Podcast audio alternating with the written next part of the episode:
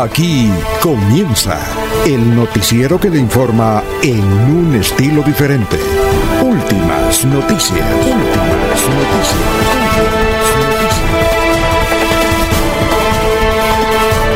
La información analizada por los expertos, sin sesgos, explicada con detalles, sin tanta carreta. Últimas noticias por Radio Melodía, también por Facebook y YouTube Radio Melodía.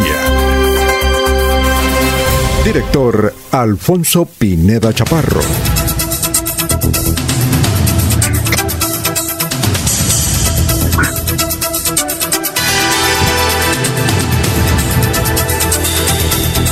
Gracias a Dios, hoy es eh, miércoles 7 de abril eh, del 2021. Nos abre el micrófono Arnulfo Otero Carreño para hablar por Radio Melodía, melodía en línea.com. Estamos 1080m en Radio Melodía. Igualmente estamos por Facebook Live, estamos por YouTube. Hoy es 7 de abril, ya son las 5 de la mañana, 8 minutos. Hoy es el Día Mundial de la Salud, que fue establecida por la Organización de Naciones Unidas desde 1948 y cada año le dedica mm, eh, sus esfuerzos para enfrentar alguna enfermedad. En esta oportunidad siguen con eh, para cómo enfrentar el coronavirus, Día Mundial de la Salud. Bueno, mil, en 1827, en un día como hoy, se inventaron las cerillas, se inventaron las cerillas, es decir, los fósforos, lo que aquí llamamos fósforos, en otras partes del mundo le dicen cerillas. 1827. En 1889 nació Gabriela Mistral en Vicuña, en Chile. Ah, la historia de, Gabriela Mistral es excelente y muchos documentales. Es excelente, realmente es una de las mujeres más emprendedoras que ha tenido América Latina, sin lugar a dudas. Imagínense en esa época, ella era indígena, era educadora, pero era indígena. Además tenía otro... Ser indígena en 1800 y pico era, era lo peor. Imagínense. Y además con otro ítem. Era homosexual. Y a pesar de ser indígena y a pesar de ser, eh, de ser homosexual y de estar prácticamente eh, insultada por los seguidores de la Iglesia Católica y los cristianos, logró sobreponerse y creo que en 1940 y algo le entregaron, bueno, no sé, ella le entregaron el premio Nobel. Y muchos años después, pero muchos años después en Chile le dieron el premio máximo de la literatura. Les tocó. Pero a pesar de toda esa adversidad, si hubiera sido eh, estado ella en, en, esta época, y ya lo comentaremos con el doctor Julio Enrique, que seguramente la ha leído, eh, si fuera en esta época no sería tanto el sufrimiento, pero es que en esa época tenía todo en, en formas adversas, indígena, homosexual, y sin embargo logró sobreponerse y escribir los más bellos poemas, tanto que la premió la academia y la convirtió en, fue la primera mujer, fue el primer ser humano en América Latina que obtuvo un premio Nobel, Gabriela Mistral, Lucila Godoy Alcayaga. Bueno, en 1947, un día como hoy, murió Henry Ford, el hombre que creó los que creó el, el vehículo. 1947 murió Henry Ford. Bueno, son las 5 de la mañana, 10 minutos. Vamos a saludar a nuestros compañeros de la mesa de trabajo. Bienvenidos. Aquí está don eh, Laurencio Gamba. Laurencio Gamba está en Últimas Noticias de Radio Melodía 1080 AM. Oiga, don Laurencio, ¿cómo está? Muy buenos días. Alfonso, muy buen día para usted, para la señora Sara Prada Gómez, para el doctor Julio Enrique Avellaneda Lamos, igualmente para Arnulfo Otero Carreño, así como para quienes escuchan en San Andrés Islas y en San Andrés Santander. La empresa electrificadora mantiene la acreditación del laboratorio de calibración y ensayos, ha dicho el gerente de esta entidad, Mauricio Montoya Bossi. Mañana jueves hay dificultades para la movilidad del sur de Santander por el recorrido de la Vuelta a la Juventud, que parte del pescadero va por San Gil y termina en la tierra natal de muchos amigos en Barichara. Los comités de gestión de riesgo de los municipios son los que deben tener programas de eventualidad por la temporada de lluvias.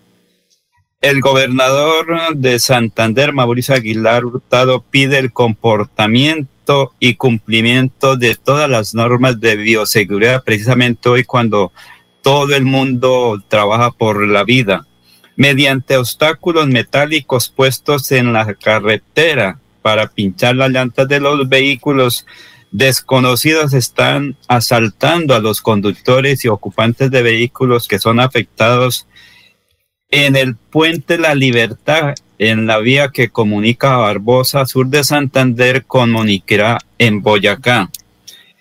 Y para hoy, cierre total de la vía autopista Girón Florida Blanca a partir de las 7 de la mañana. Precisamente los secretarios de deportes eh, y de la Dirección de Tránsito de Girón hablan en el siguiente informe.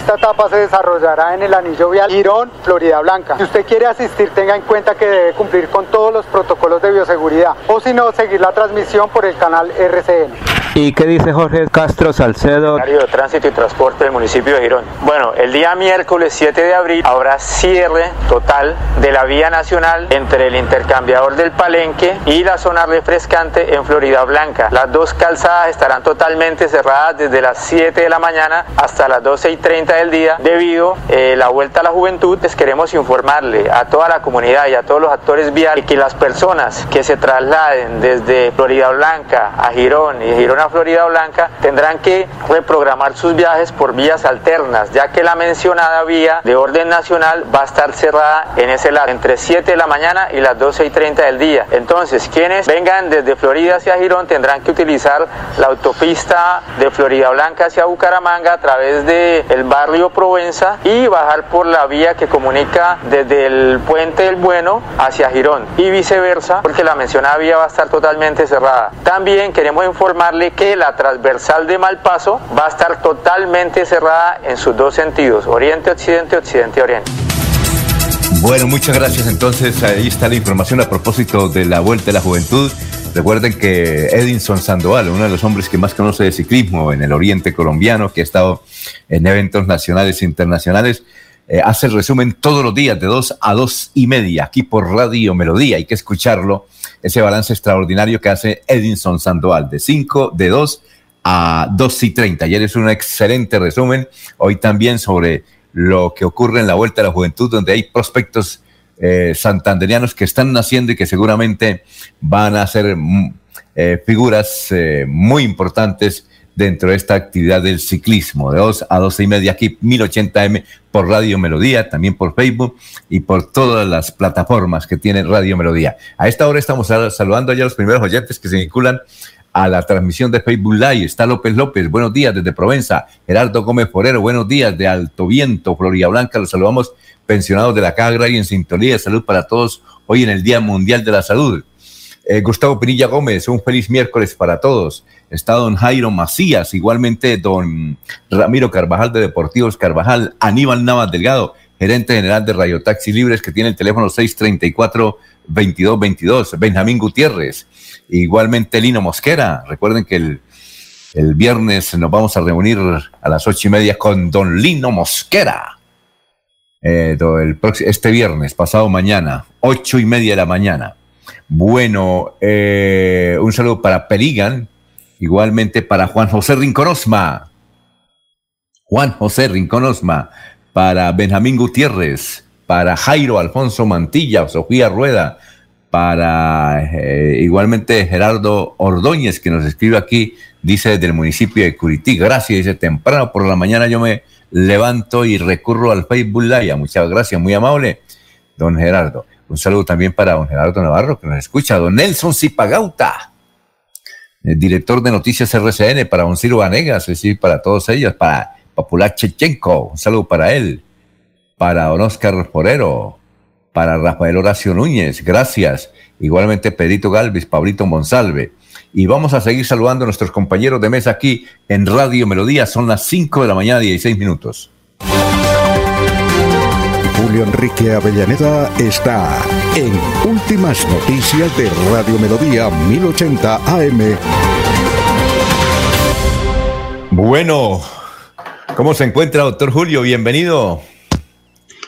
Alfonso, feliz amanecer para usted, para Laurencio, para Arnulfo, para todos los compañeros del equipo periodístico y por supuesto para toda, toda la amable audiencia de la potente Radio Melodía. Muy bien, ¿y cuál es el santo de hoy? Hoy es el santo, hoy es uno de los grandes, ¿no? El patrono de los educadores, San Juan Bautista de la Salle. Ah, qué bien, extraordinario. Murió, justamente el 7 de abril de 1719, ¿no? Santo nacido en una familia adinerada, en una familia socialmente importante. Nace en una ciudad de, Francia que usted la debe recordar también por, por doña Juana de Arco, Reims. Ah, sí, claro. Eh, nace allí, pero desde muy temprano, bueno, en su familia, eran 10 hermanos, él es el mayor, fue una familia de, profunda vocación religiosa, tres fueron sacerdotes, creo que una hermana fue monja, en fin, se educó como, como sacerdote Alfonso, y muy pronto eh, inclinó su vocación hacia la formación de jóvenes, ¿no?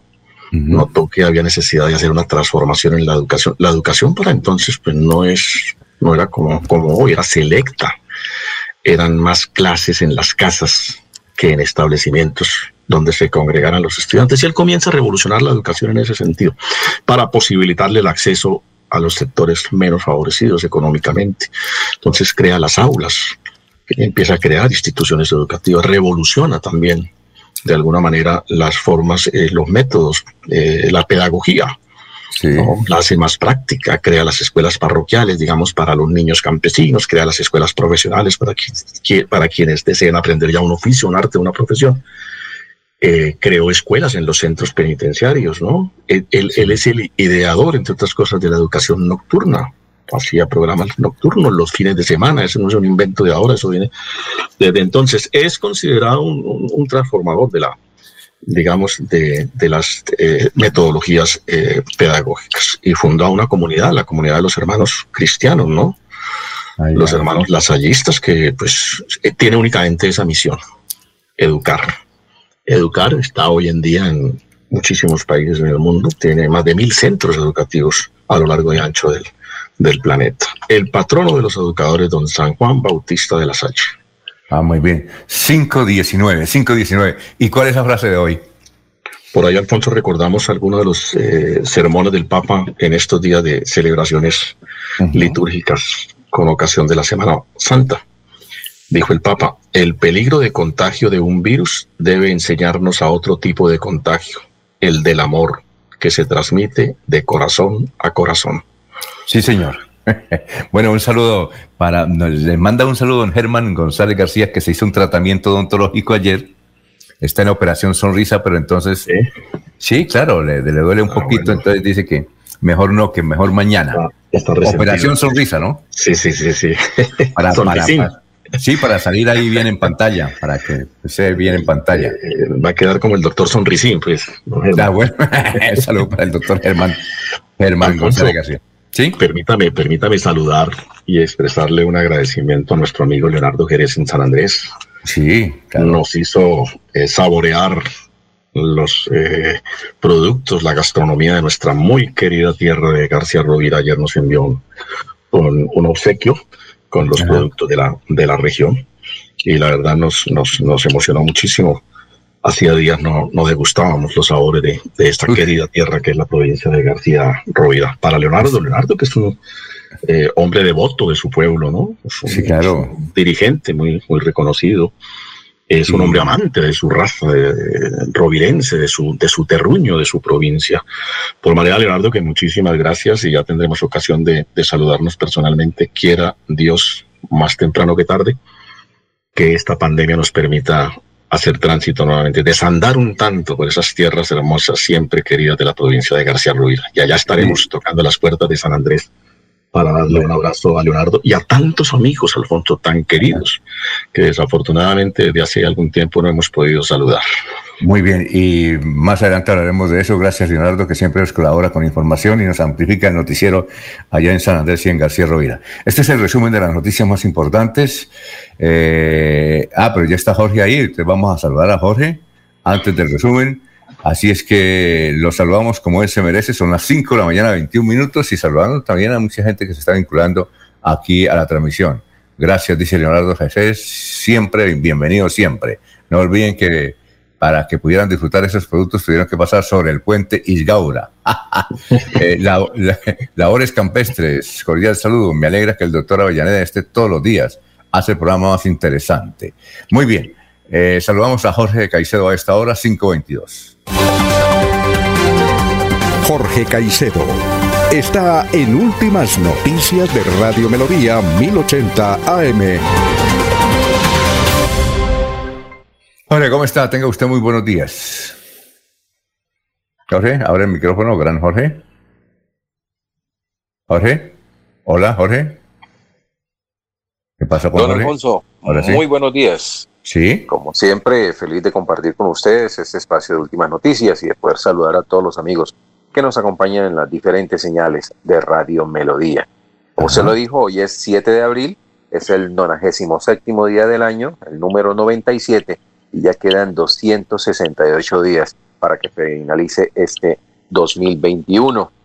Una cifra que es noticia hoy en Bucaramanga, don Alfonso, son los dos agentes de tránsito que desde que comenzó este año 2021 han sido víctimas de agresiones por parte de infractores.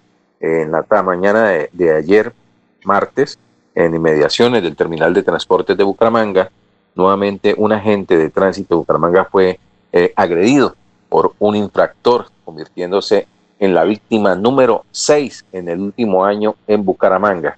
Eh, terrible lo que se está presentando con respecto a la autoridad de tránsito en la ciudad, al regulador de tránsito en la ciudad, como son los agentes de tránsito de Bucaramanga. La intolerancia, la mala educación y la idea de que hay personas por encima de la ley a los cuales no se les puede aplicar la norma, eh, está llevando a que los agentes de tránsito de Bucaramanga sean víctimas de este tipo de delincuentes, porque no se le puede decir nada más a quien agrede a la autoridad. Muy bien, y vamos a hacer resumen rápidamente de los hechos locales, nacionales e internacionales. Son las 5 de la mañana, 24 minutos. La cárcel de Berlín del Socorro resultó contagiada con coronavirus luego de la visita conyugal, dijo el director. Eh, hoy hay un plantón en la Plaza Cívica por el rechazo al proyecto de Miguel Ángel Pinto y Paloma Valencia. Sería muy bueno, Jorge, que, que averiguáramos de qué se trata ese proyecto. Yo no lo encontré, realmente lo encontré. Si ustedes saben, más adelante nos dicen, nos dan a conocer, porque hay hoy un plantón para rechazar un proyecto de Miguel Ángel Pinto, el senador, y de Paloma Valencia. Miguel Ángel Pinto, liberal, y Paloma Valencia, del Centro Democrático. ¿No está relacionado con la delimitación del páramo? Sí, sobre eso, pero puntualmente, ¿de qué se trata, Jorge, para averiguar más adelante eh, sobre el tema? Bueno, eh, en Chimitá, según la policía, la emergencia se, presentó una emergencia ayer, hace 24 horas, eh, donde el propietario de un establecimiento se, despedía, se disponía a aplicar soldadura al tanque de un vehículo donde se almacenaba CPM y estalló. generó una explosión, murió él y quedó, murió Edgar Moreno Monsalve, y herido su, su hijo. Eh, rescatan bebés de siete meses y niño de tres años que eran usados para pedir limón en Bucaramanga. Tenemos ahí una declaración del señor personero de la ciudad bonita. Mm, ya Jorge se refirió a la pelea, los eh, atropellos que han tenido los guardas de tránsito, que no es eh, no solamente ayer, sino en varias oportunidades se ha registrado ese enfrentamiento o ese, o ese atropello mejor. Hay una polémica por un busto del coronel que fue colocado hace 14 años, coronel Hugo Aguilar, en Panachi. Eh, ese recordamos que lo hizo el, maestro Juan José Cobos, hijo de un señor de apellido Cobos que trabajó mucho tiempo en la Corporación de la Defensa de la Meseta de Bucaramanga. Eh, su hijo es ese artista, es arquitecto, es escultor y le hizo un homenaje al coronel Aguilar, sin, dice él, sin recibir un peso del Estado, sin embargo, eh, parece que fue un diputado este fin de semana a Panachi y vio el busto y ha originado una polémica. Hablaremos de ese tema. también hay un comunicado de Panache. En Girón, le dio, la comunidad le dio una golpiza a delincuentes, que, a un delincuente que intentaba robar en una cafetería. Casi lo matan si no llega la policía. Siete pasajeros estuvieron en peligro ayer en el aeropuerto de Santa Rosa Sur de Bolívar.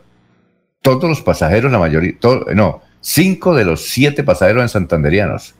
Eh, resulta que en la pista, cuando fue a aterrizar esta avioneta que venía de la ciudad de Medellín, esto, se cruzaron las vacas. Parece que hay dos vacas que murieron. Se atravesaron la pista. No es la primera vez. Eh, eh, funcionarios de la alcaldía de Santa Rosa dijo que hasta gallinas, cada rato, y todo clase de semovientes por esa autopista o por esa pista dejando problemas como ayer. Desde el próximo lunes el Consejo de Bucaramanga volverá a sesionar de manera presencial, es una buena noticia. Eh, la alcaldía de Bucaramanga anunció que habrá pruebas gratis de COVID en los barrios Kennedy, en Cabecera y en el Parque Santander. Vanguardia Liberal trae una noticia hoy sobre un hombre que causó caos en pie de cuesta, se enloqueció. Un hombre totalmente rapado a su cabeza, de 39 años, eh, identificado como Cristian David Arango Jiménez, de 39, le dio la chiripiorca y utilizó una camioneta para hacer maravillas en la autopista. Obviamente fue detenido, dicen que él es de Bogotá y que tienen problemas mentales. La Chevrolet cautiva de placas MTQ 794, que además había, se la había quitado a un amigo. Bueno, la ah, hoy el periódico El Frente trae una noticia, el diario El Frente trae una noticia que nos preocupa porque nuestro gran amigo consultor, el senador eh, Eduardo Enríquez Maya, le dio coronavirus y está entubado. Más adelante vamos a leer la noticia. Eh, en Pasto se encuentra en una de las clínicas de, Pasto el senador Eduardo Enrique Maya, autor de muchas leyes y que lo tenemos frecuentemente aquí en Radio Melodía, presencial y virtualmente. Hablaremos más de esa noticia. A nivel nacional, la noticia más importante es esta. Barranquilla, no vayan a Barranquilla, Ayer murieron 88 personas por COVID. Solo Barranquilla, ¿no? 88. Hoy Barranquilla está cumpliendo años. Hoy Barranquilla está cumpliendo años, imagínense. 88 muertos. También está cumpliendo años el diario La Libertad de Barranquilla. Un día como hoy fue, eh, se le dio, salió la primera versión del diario La Libertad. Y a nivel internacional, la noticia más importante, la de siempre, tenemos 667 millones de vacunados, más vacunados que contagiados. Hay 330 millones de contagiados en el mundo. Eh, uno de los países más contagiados es Brasil. Ayer, ayer hubo 4.200 muertos. Tuvo ayer Brasil, 4.200 muertos. Y otro país que está tremendamente contagiado es Uruguay. A pesar de ese pequeño, está todo contagiado la isla de Cuba, rebrotes en Cuba, están preocupados. Pero la buena noticia es que hay descenso del contagio notablemente en Alemania, Francia, España e Italia. Ayer eh, organizaciones de eh, funcionarios de la Organización Mundial de la Salud dieron ese, boletín. Descenso en contagios en Alemania, Francia, España e Italia, donde también ha aumentado la, la vacunación. Eh, en Estados Unidos, también boletín oficial, desde el 19 de abril, toda persona mayor de 18 años que se quiera vacunar, se puede vacunar en Estados Unidos. Y en el estado de California, que es uno de los estados más grandes, allá donde está don Jorge Becerra, un estado que tiene casi 50 millones de habitantes, casi la población de Colombia, a partir del 15 de junio se normalizan todas las actividades. Al final del comunicado, la frase es, volverá a ser como 2019, imagínense, a partir del 15 de junio. Está muy optimista allá. Esta es una buena noticia también de España. En España en los próximos cuatro meses se vacunarán 33 millones. Ayer habló el señor presidente de España. 33 millones, o jefe del gobierno español, 33 millones. Y esta sí no es buena noticia. Hay una polémica que empezaron ayer los diarios y hoy inclusive también, porque ya es ya son como las nueve o diez de la mañana en Europa, comenzaron a hablar de la Sinovac, la vacuna Sinovac. Mucho, mucho, es decir, no es que es dañosa, sino que la primera dosis no sirve para nada, según los informes, no que causa problemas ni nada. la Sinovac, la de los chilenos, comienzan una polémica de que esa vacuna en la primera muestra muy poco y que en la segunda medio medio. Bueno, ayer Estados Unidos, como le habíamos mencionado, comenzó a, estudiar con permiso de la Organización Mundial de la Salud bajo la autorización de eh, sacar la vacuna que tiene estas siglas. La copia así, N, B pequeña, D, H, E, X, P, S, que sale de los huevos de la gallina, que sale de los huevos de la gallina. O sea que el huevo colombiano se puso, imagínense, si la que dicen que esta vacuna, su producción es más rápida y mucho más eh, barata, su producción, y más efectiva. N, V, D, H, X, P, S. Bueno, ayer la FDA aprobó el uso hogareño de varios elementos para reducir el riesgo del coronavirus. Ya lo pueden vender en las farmacias. No tengo los nombres porque no alcancé a copiarlos. Pero también hay un debate que eh, ayer en, la, en se hizo en el sentido de que no es cierto que tocando una superficie uno se puede contagiar. Es decir, el, el riesgo es mínimo.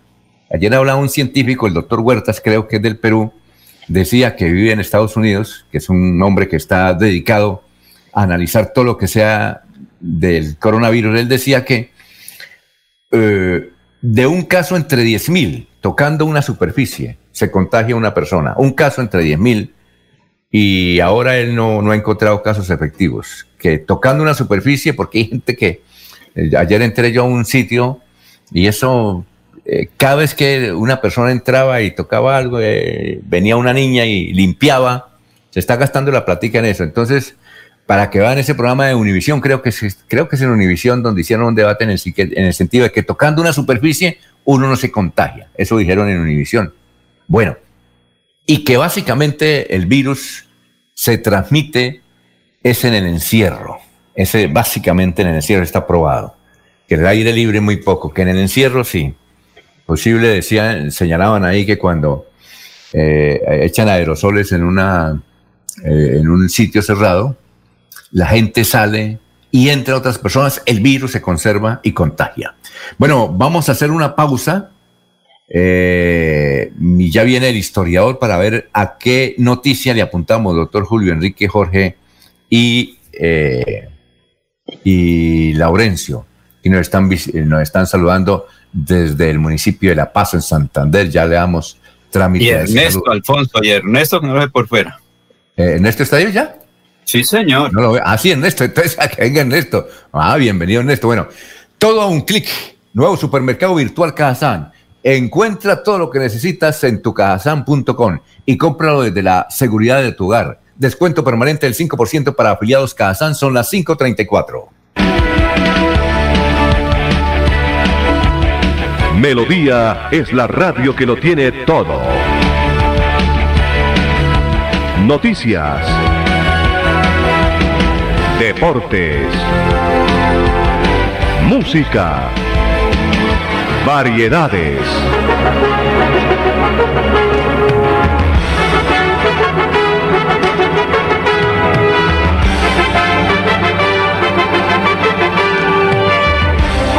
Melodía La Grande.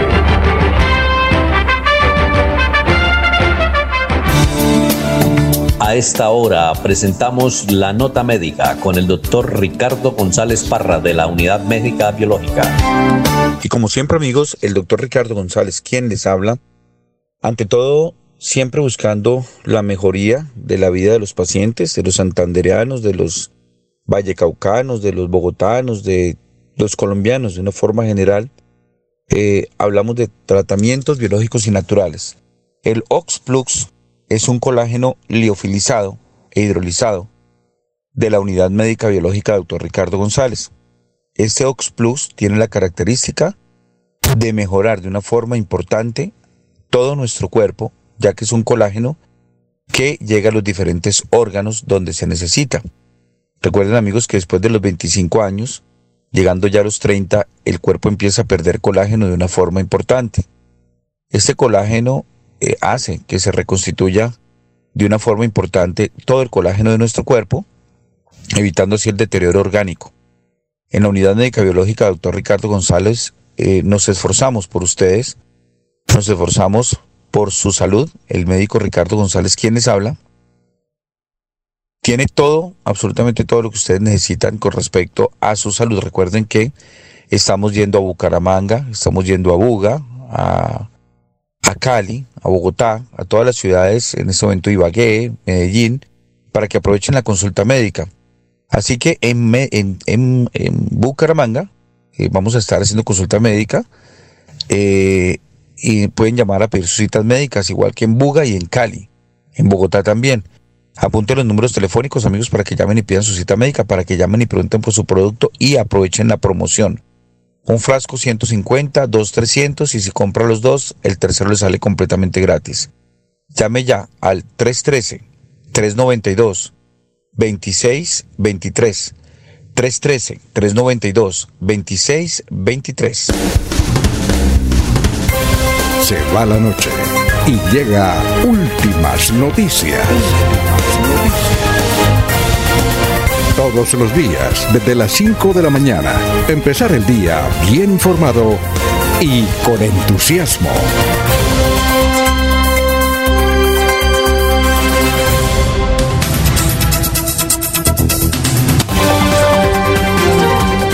Ernesto Alvarado está en Últimas Noticias de Radio Melodía 1080 AM. Bueno, antes de saludar a gran Ernesto, 538, dos cositas dos, de dos oyentes. Eliezer Galvis nos dice, hoy he estado eh, eh, aquí en la Florida, Estados Unidos, donde vacunan solo a residentes, quienes tenemos la condición de turistas no clasificamos. Así que decir que están vacunando a todo el mundo en USA no es de todo cierto. Gracias. No, Eliezer, tal vez nos escuchó mal. Que ayer eh, el señor presidente Biden dijo que a partir del 19 de abril todo el que esté en Estados Unidos y quiera vacunarse puede hacerlo, pero a partir del 19 de abril. Aunque mm, ayer nos escribió un muchacho, dijo que era turista y logró vacunarse, pero tal vez metió goles ahí. Pero sí, Eliezer, nosotros no dijimos que están vacunando todos, todos, todo el que quiera en Estados Unidos, sino a partir del 19 de abril. 19 de abril una, una eh, conferencia de prensa conjunta entre las autoridades de California, Estado de California, y las autoridades nacionales de Estados Unidos. Así es que eh, la aclaración es que es a partir del 19 de abril. Creo que eh, la información también la vi hoy en CNN, donde dice que a partir del 19 de abril todo el que quiera vacunarse en Estados Unidos a partir del 19 de abril lo puede hacer. Eh, también una aclaración porque nos dicen que yo dije que en Barranquilla había 88 muertos ayer y me dicen que en el boletín del Instituto Nacional de Salud dice que son 58.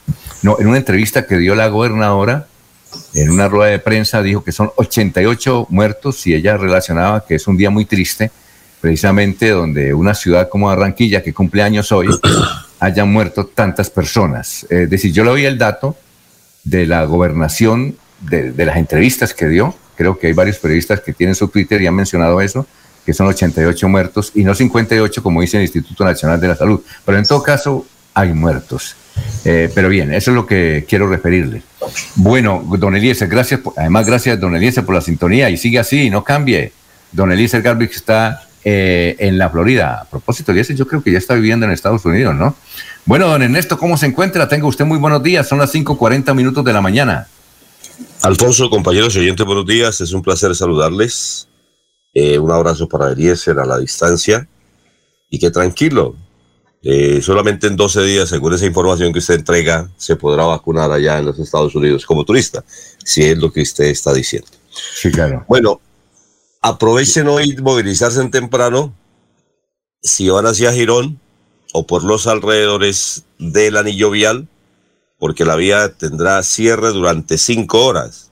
A partir de las siete de la mañana, la vía de Girón eh, a Florida Blanca y todo el sector del anillo vial y todo ese corredor estará cerrado con motivo de la llegada de la vuelta de la juventud, que toca por primera vez este año tierras santanderianas y que tiene el patrocinio de la gobernación y el INDER en el departamento de Santander. La Vuelta de la Juventud Colombiana tiene como líder eh, al joven Jesús Peña, que ganó la primera y la segunda etapa y se consolida como tal y aspira a ganar la tercera etapa. ¿Ese es Peña dónde es? Él es de Cundinamarca. Oye, eh, le envío un saludo a usted, don Ernesto, don Edinson Sandoval, que no lo olvide, que lo escuche de dos a dos y media por Radio de Melodía, que él hace un extraordinario informe de la vuelta de la juventud. Así es que ahí le envío el saludo de don Edinson Sandoval. Saludos para Edinson, el único hombre que se dedica al ciclismo en pleno.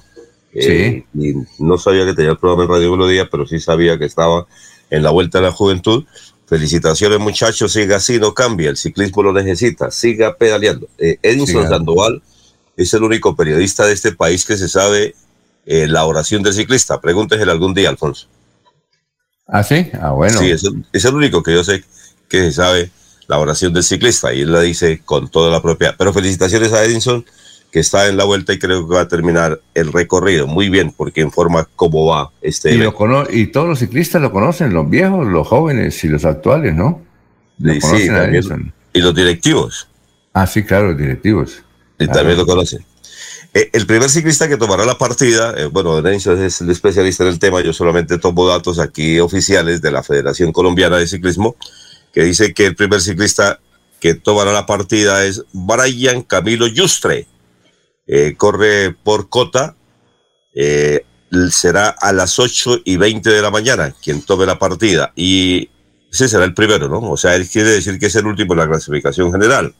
Y el primero que parta es Jesús David Peña, que lo hará sobre las 11 y 39 de la mañana. Así que si usted va por este sector del anillo vial, tiene que hacer vueltas madrugue porque toda la mañana va a estar cerrada la vía. Es una recomendación que hace eh, la gobernación del departamento de Santander, las autoridades, para que no se tengan inconvenientes. Bueno, eh, por otra parte, hay que decir que la Fundación Cardiovascular está pidiendo donaciones para ampliar la capacidad de la SUSI, ¿no? Dicen que ellos no tienen la plata necesaria y que están lanzando una campaña que es denominada Tú también puedes ser un héroe, con la que se busca el aporte económico voluntario para ampliar la capacidad de equipos de terapia.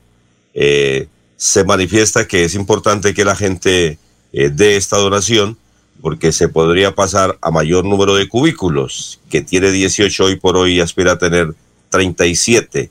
Eh, perdón, hoy por hoy tiene 18 eh, pero aspira a tener 26 y manifiestan que hay más de 37 personas que están en lista de espera para prestarle este servicio. Una bonita campaña que no puede hacer quien entre en esa actividad. Muy bien. ¿Y del Bucaramanga? El Bucaramanga ya, ya le contamos ayer, ¿no? Que, sí, pero, pero, pero hoy, hoy ¿qué? qué, hoy, técnico, el técnico sigue, ¿no? Claro, no, pues no, es que eh, ya, ya lo van a pedir que, que, lo saquen. No, no, es que, es que hay una, una, creo que dio una entrevista y está en Vanguardia Liberal que me, me, pareció simpática. Pues yo no soy técnico y uno aquí después, desde luego lo puede criticar, pero me, me, pareció una cuestión muy simpática. Él lo que dice que es que Bucaramanga juega bien, que lo único que le falta es meterlo. sí. Eso, lo sabemos, ¿no? Pero me parece muy. Ya, ya la voy a, buscar el titular de vanguardia que me pareció muy curioso. ¿sí? No, estamos muy bien. Lo único es meter. lo, único que nos faltó fue meterlo, sí. Eso, fue sí, es como que, dice el técnico eh, respecto al partido contra Patriotas. Eh, como un amigo que tengo en Barichara que llego y le pregunto, ¿cómo está? Muy, pero muy bien. Lo único que me falta es plata. bueno, a todos nos falta plata, a excepción del director.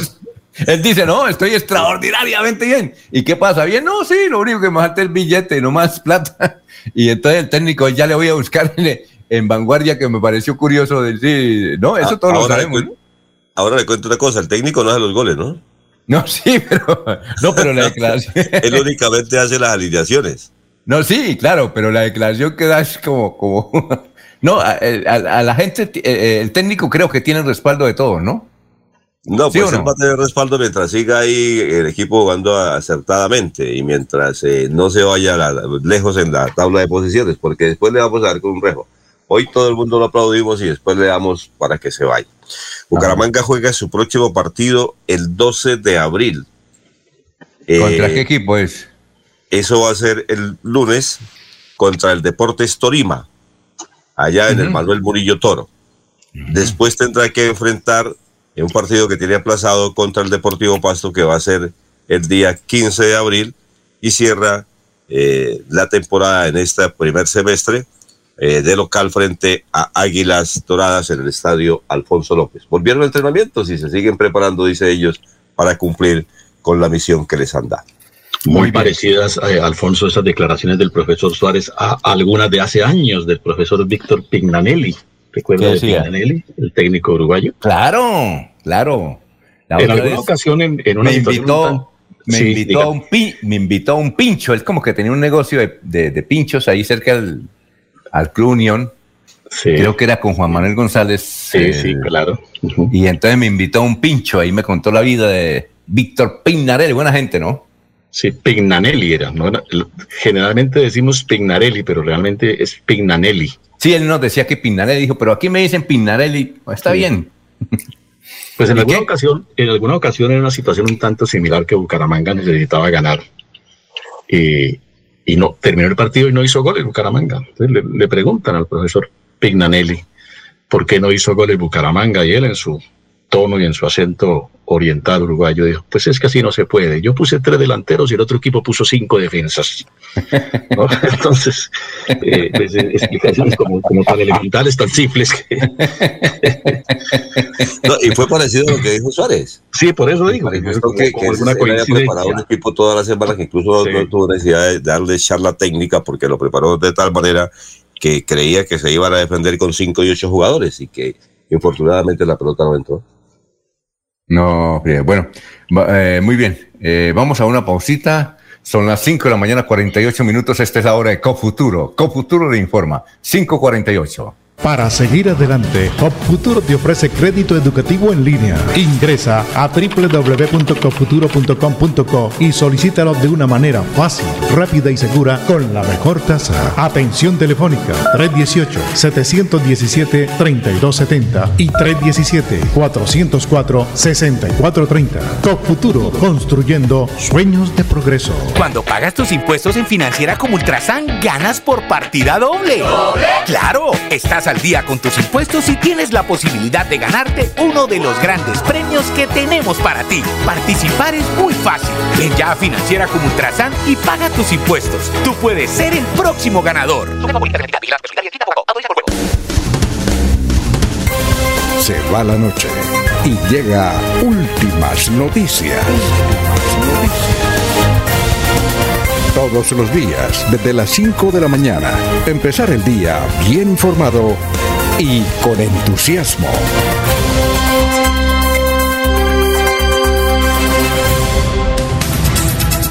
Oye Jorge, son las 6 y 49. Ah, pero vamos a saludar aquí a la gente que nos escucha. Un saludo para eh, don Laurencio Gamba de parte de eh, Jorge Rodríguez que está en La Paz, Santander.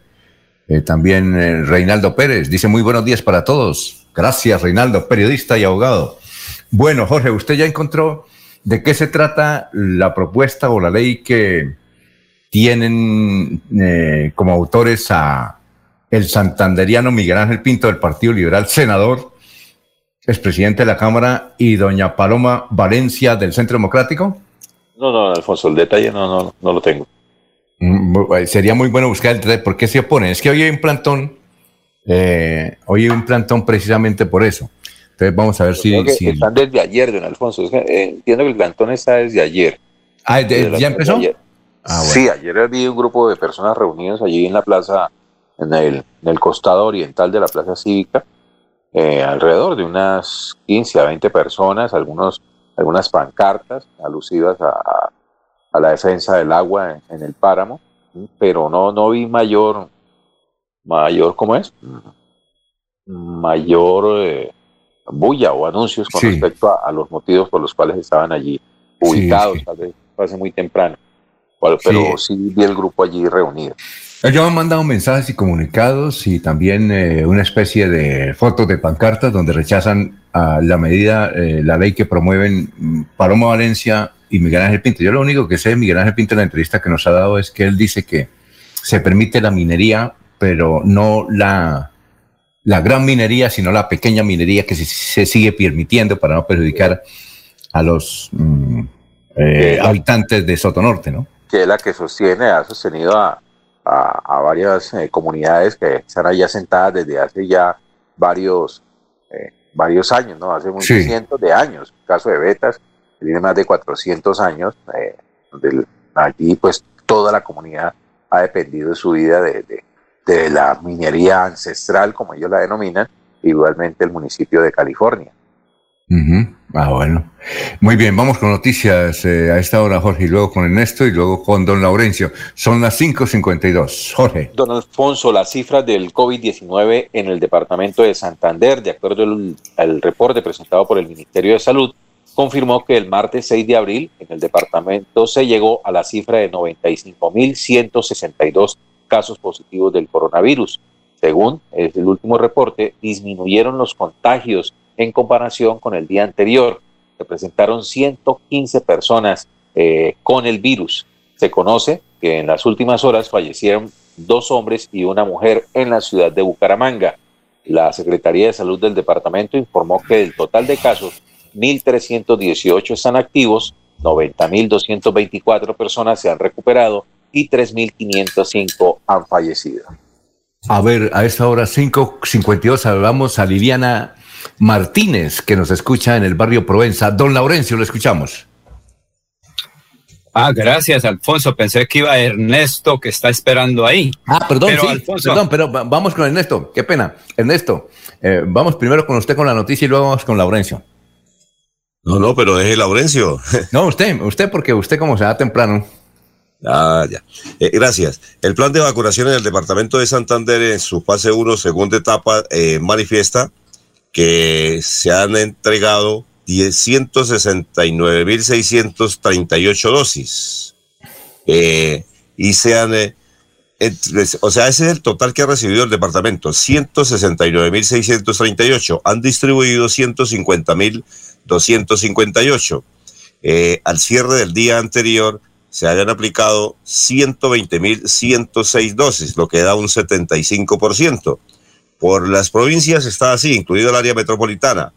En el área metropolitana se han aplicado 79.730, en Yariquíes 11.799, en la provincia de Vélez 8.306, en la provincia comunera 5.679, en Soto Norte 873, en García Rovira 5.448, en la provincia de Guarentá 8.271. Esos son datos que entrega eh, el departamento de Santander cómo eh, está la vacunación en el territorio. Muy bien, eh, ahora sí, Laurencio, son las 5.54. Y precisamente, Alfonso, el gobernador Mauricio Aguilar Hurtado ha dicho que hay que continuar con la situación que se viene presentando, que hay que cumplir la normatividad vigente legal, porque a partir de ahora y hoy con más responsabilidades individual, porque la salud y la vida es fundamental para el desarrollo de las comunidades. Precisamente aquí está el gobernador de Santander, Mauricio Aguilar, tratando este y otros temas sobre la ocupación de las unidades UCI. Santander ya viene teniendo un porcentaje de, de casi el 90% en aplicación de dosis más o menos van 114 mil dosis de las 127 mil que nos han llegado. Importante y sobre todo donde la provincia comunera, García Rovira, Metropolitana y Vélez tienen porcentajes de vacunación que superan el 90%. Guanentá, la provincia de Guanentá y Sotonorte se mantienen en cifras del 80% y la provincia de Yariguíes tiene un 70% de que sigamos trabajando en esta microplaneación y en el plan padrino de hacerle seguimiento a, esa población que ya está apta para o que ya está habilitada para aplicarse las dosis se haga en el menor tiempo posible, porque la opción de camas UCI en el departamento está en un 61%, o sea, es, una, es un porcentaje, digamos, bajo frente a lo que hay en otros territorios. La provincia metropolitana tiene el 66% o sea, lo que corresponde a Bucaramanga, Florida Blanca y Piedecuesta. Bucaramanga tiene hoy una ocupación de UCI del 59%, Florida Blanca del 78%, Piedecuesta del 68%.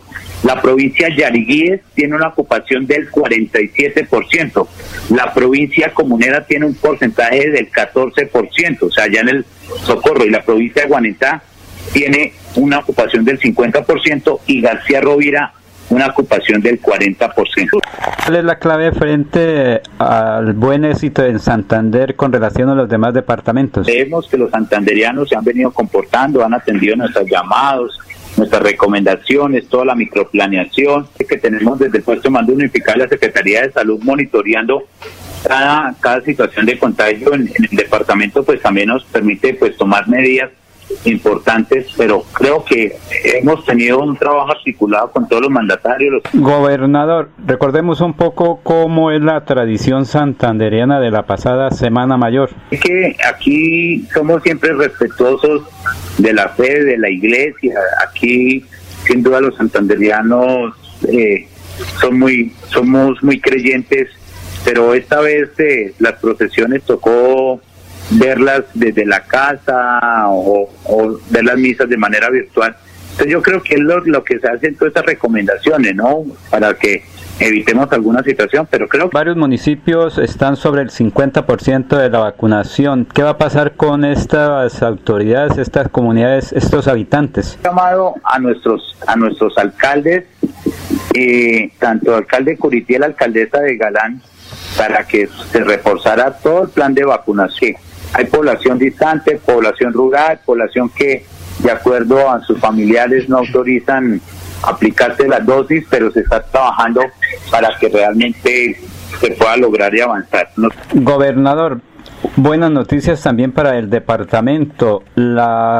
Decisión del Gobierno Nacional de los proyectos bicentenarios, pavimentación Duitama, Charalá, San Gil. Al Gobierno Nacional, el presidente Iván Duque, que va a hacer eh, seguir avanzando con este gran corredor importante de la vía Duitama, Charalá, con más de 350 mil millones de pesos en inversión en un corredor estratégico. La idea es que en, en las próximas semanas se inicien las obras en las cuales... Señor gobernador, finalmente, ¿qué piensa sobre los alumnos, sobre la educación pública y los maestros y los padres de familia? Un llamado muy importante a los profesores, a los padres de familia. Hay que implementar el modelo de alternancia, volver a las aulas de clase, que nuestros niños, nuestros jóvenes puedan recibir de la mejor manera su aprendizaje. Alternancia, quienes realmente no tengan enfermedades de base, que no tengan ningún tipo de morbilidad, pues puedan hacerlo, pero es más fácil que nuestros niños estén en las aulas de clase, en los salones, recibiendo sus conocimientos, a lo que claro, tenemos unos grandes retos de cerrar esas brechas, porque tenemos que avanzar en la, en la conectividad, estamos trabajando este año, vamos a conectar más de 645 instituciones educativas, zonas digitales, antenas, computadores, pero por eso queremos que nuestros niños vuelvan a las aulas de clase en este modelo de alternancia. Entonces, un llamado muy respetuoso a nuestros padres de familia para que con el beneplácito de ellos y también con el saludo respetuoso a nuestros docentes podamos implementar en todo el departamento de Santander el modelo de alternancia. Muy bien, eh, gracias al gobernador 559 minutos. Vamos con los oyentes. Sergio Espina dice un abrazo cordial a todos los presentes aquí en el barrio Provenza. Los atracos y la inseguridad es el pan nuestro cada día. Por favor, más presencia de la policía en las calles. Víctor eh, Gámez nos escribe de Miami. Dice yo, eh, soy santanderiano, yo sí me vacuné ayer. Lo único que me pidieron fue el pasaporte. Tengo 48 años de edad en Miami. Gonzalo Cepeda Méndez, buenos días desde Miami. A propósito, Gonzalo, ese Cepeda también es muy santanderiano. La pregunta es, ¿a usted, usted ya se vacunó? Porque aquí don Víctor nos dice que sí, que él fue y únicamente le pidieron fue la visa para poder vacunarse. Él tiene 48 años. Bueno, eh, le pusieron la Pfizer. Pedro Gómez, veedor de Piedecuesta, dice, buena sintonía de Piedecuesta, barrio San Francisco. Y a propósito de coronavirus, eh, la semana pasada hubo una controversia en Popayán porque la actriz y cantante, ahora es cantante Lady Noriega, hizo doctor Julio Enrique un, una especie de mini concierto patrocinado por, por la industria licorera de Caldas. Y ella cantó en plena Semana Santa, es decir, en pleno Domingo de Ramos, por allá en algunas calles que lo ubicaron en unos centros comerciales, cantó y, y la criticaron por eso. El asunto es que ella está entubada, tiene coronavirus, está entubada. Eh, le, pareció extraño que la licorera de Caldas hiciera eso. En otras Semanas Santas lo hacía, pero en esta Semana Santa no le parece como raro el asunto, doctor Julio. Pues Alfonso, no, sí, no, no, aquí estoy. Ah, bueno. Sí, no deja de, de, de, sonar extraño, ¿no? Que sí. en días que no son propicios para ese tipo de reuniones, de celebraciones, de festividades, de eventos en general, pues se, se protagonicen, ¿no? Uh -huh. Pero la Semana Santa ha cambiado tanto, Alfonso. Sí, claro. ¿no? Ya, eh, yo recuerdo que hasta hace pocos años, eh, los jueves, los viernes santos, no había fútbol ni había actividades de ese orden. ¿no? Hoy en día es normal no. programar partidos del Inclusive, fútbol mi abuela, mi abuela decía, y mi madre lo repite, dice, ayunan hasta los pajaritos. Y el Viernes Santo, decía mi abuela, no se podía ni barrer, nada. No, no, no, eran días realmente dedicados a, a guardar. Sí, era, era guardar y la no, comunión era, y la oración y ni un mal pensamiento, ¿no? y ahora lo que hay son malos pensamientos. Y mire, y entonces a Lady Noriega es que me escuche, nos escribe Alberto eh, Martínez, santanderiano, dice que nos conoce, él vive, tiene un contrato, una CPS, vea, en la alcaldía de Popayán y nos, nos comentó el asunto.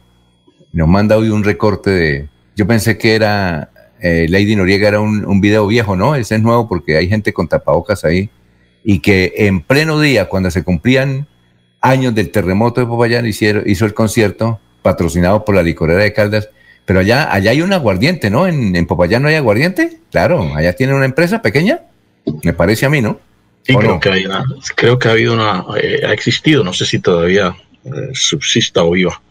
Eh, en algún momento una empresa licorera, no recuerdo, no recuerdo su producto, qué, qué nombre tenía Alfonso.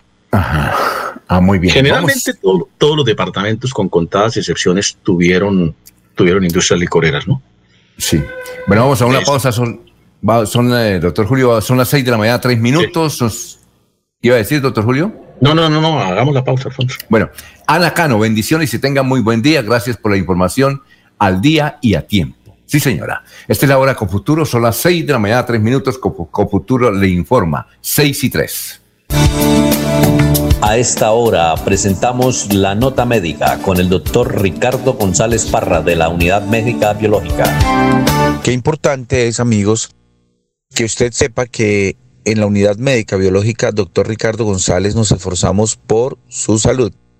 Un tema muy importante que tenemos que tocar y que normalmente siempre estamos pendientes de nuestros pacientes es el sistema óseo articular.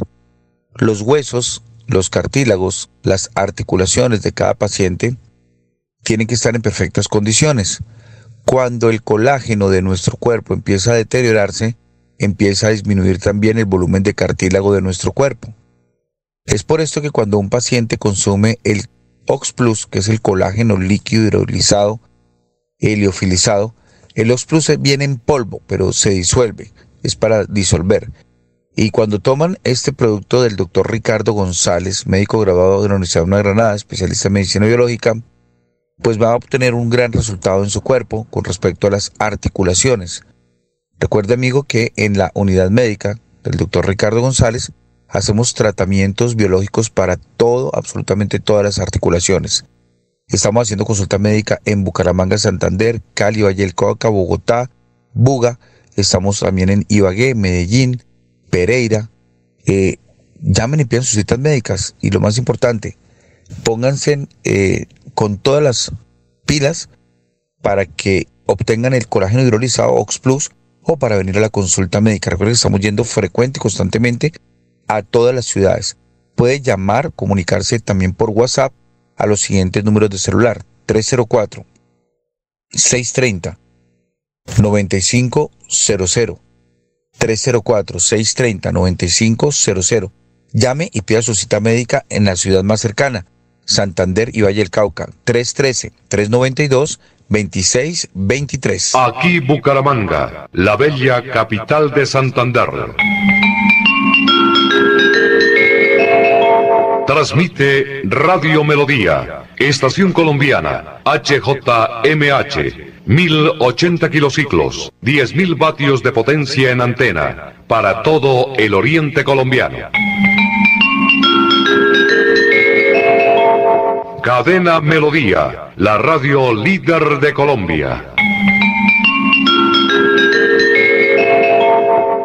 Cuando pienses en amor, pasión, piensa en mí, Damiana.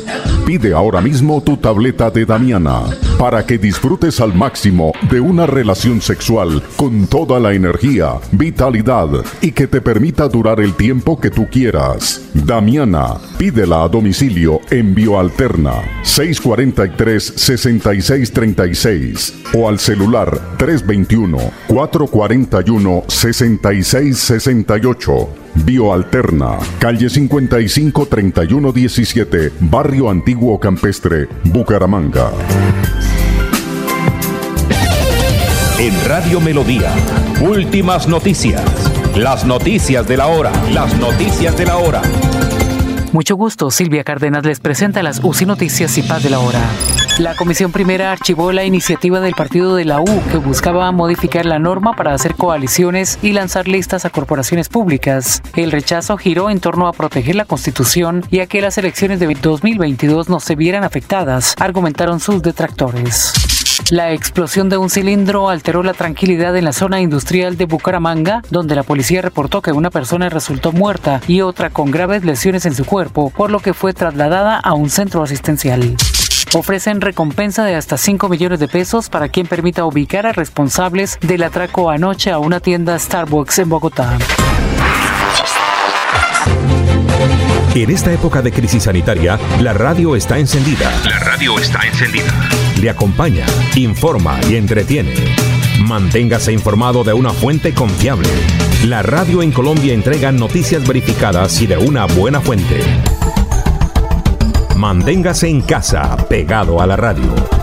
La radio en Colombia se oye, se oye, se oye. El gobierno venezolano pidió al Consejo de Seguridad de la ONU que investigue la violencia colombiana que consideran que está encausada contra ese país, según el canciller Jorge Arreaza.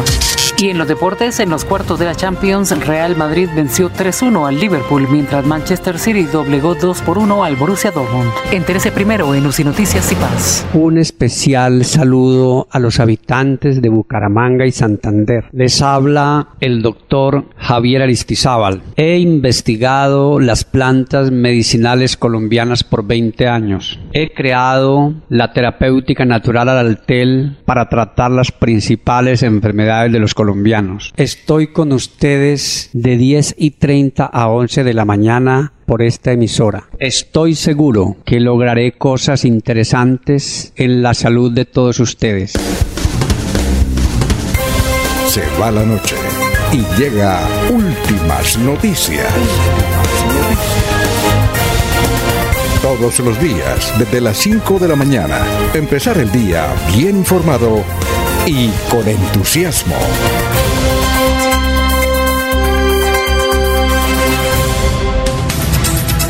Muy bien, eh, doctor Julio eh, Germán González García nos envía la información y el, la, la, licorera de, del departamento de Cauca se llama Industria Licorera del Cauca y el aguardiente, doctor, se llama El Caucano el caucano, lo saca también en varios sabores, Alfonso, y hacen un ron que se llama ron gorgona. Ah, ¿qué? ron gorgona. Muy bien. Oiga, eh, pero más adelante, a ver si le responde esto al, al, doctor, al señor Alberto Martínez, que nos escribe de Popayán, que nos está intonizando, y él dice, eh, la pregunta es para usted, doctor Julio, antes de ir con más noticias aquí con don Ernesto, don Jorge y don Laurencio. La pregunta es la siguiente, en caso de que no se logre aprobar la reforma tributaria, que lo veo difícil, lo veo difícil porque ya Cambio Radical dijo que no, bueno, o el jefe de Cambio Radical, Germán Vargas, ya en el periódico El Tiempo prácticamente dijo que no iba con esa reforma. Y además los parlamentarios, los congresistas van a tener miedo de, de, votar la reforma. Y como yo le dije ayer al doctor Correa, que creo que es senador de la República, que publicó, dijo, bueno, yo únicamente voy a votar los que favorezcan, los artículos que favorezcan al pueblo. Entonces yo le, decía al doctor Correa del Centro Democrático, le decía, vea, doctor Correa, ese jueguito que tienen ustedes ya no lo conocemos, de que van únicamente a votar los que favorezcan al pueblo. Terminan eh, recibiendo la mermelada y votando la reforma tributaria y así eh, han aprobado muchas reformas y han aumentado los impuestos. Tenemos el 4 por mil, tenemos eh, el IVA más caro del mundo. Yo no sé si otro país, sería bueno que buscara qué otro país tiene un IVA del 19%. Me puse a buscarlo ayer y no lo encontré. Si alguien, si hay otro país que tiene el 19%, no sé. Pero lo que hasta ayer busqué en Google, eh, y también llamé a un contador y me dijo, pues yo tampoco sé que haya otro país que tenga un IVA superior al 19%, ese lo tiene Colombia, y ese no lo metieron.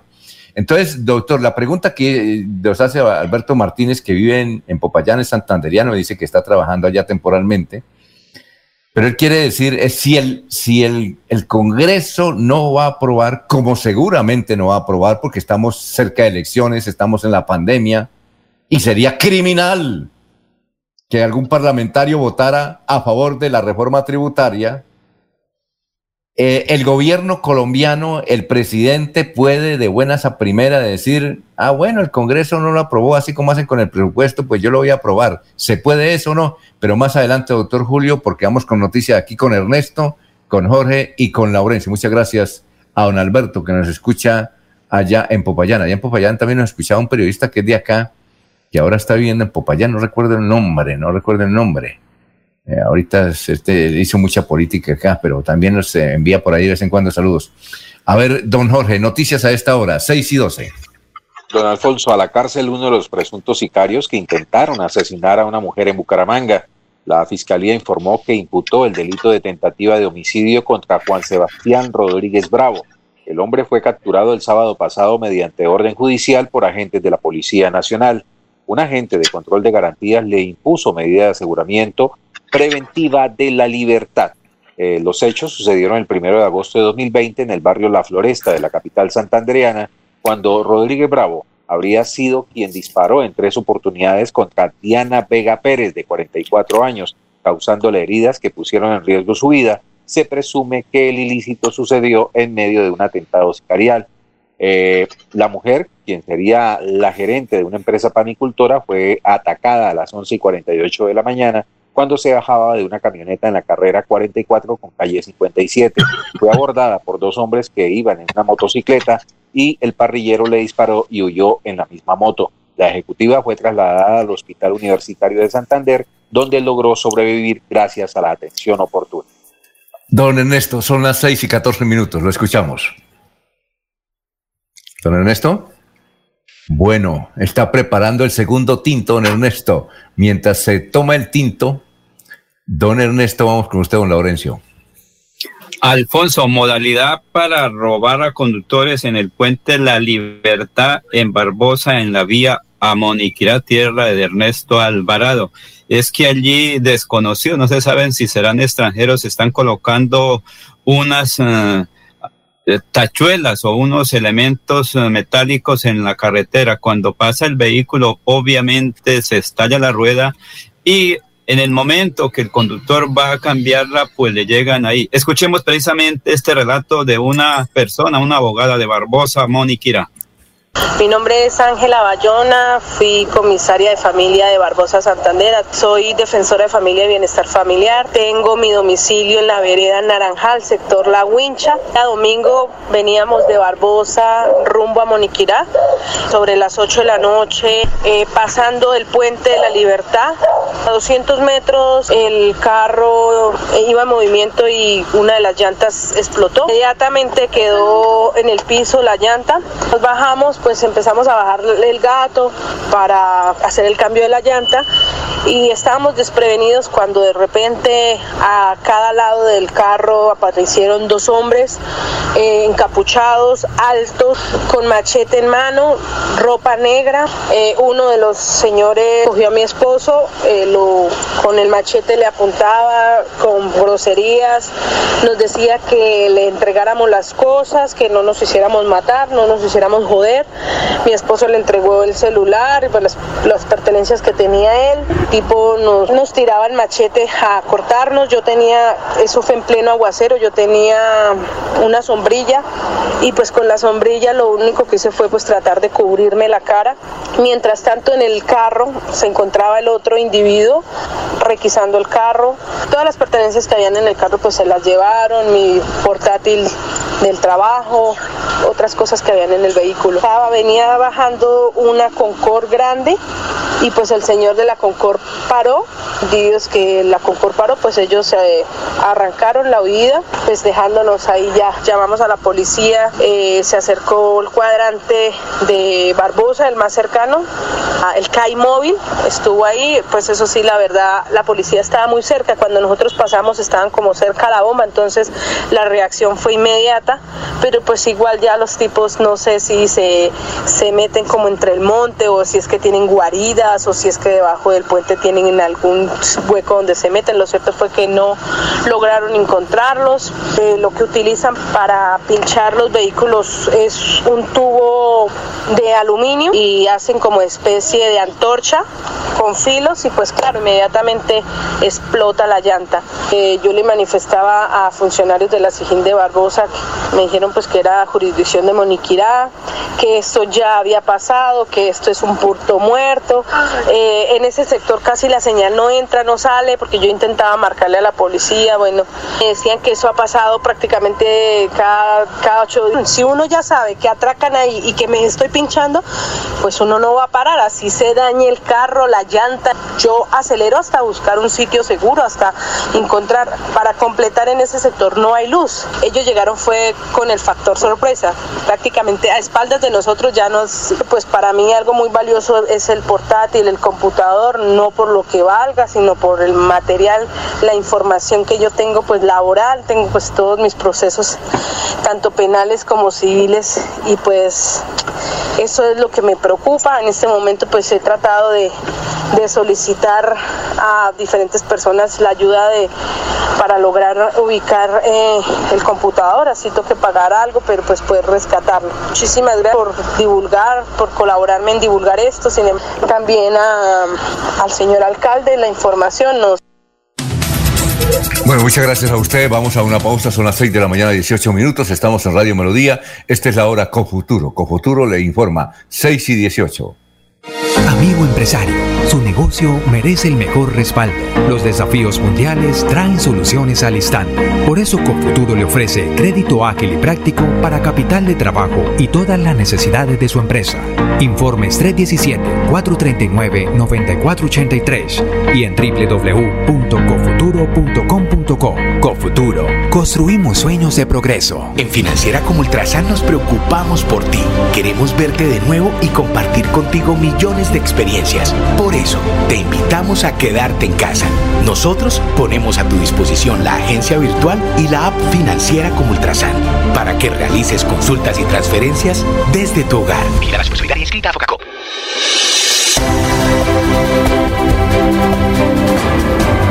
Información y análisis.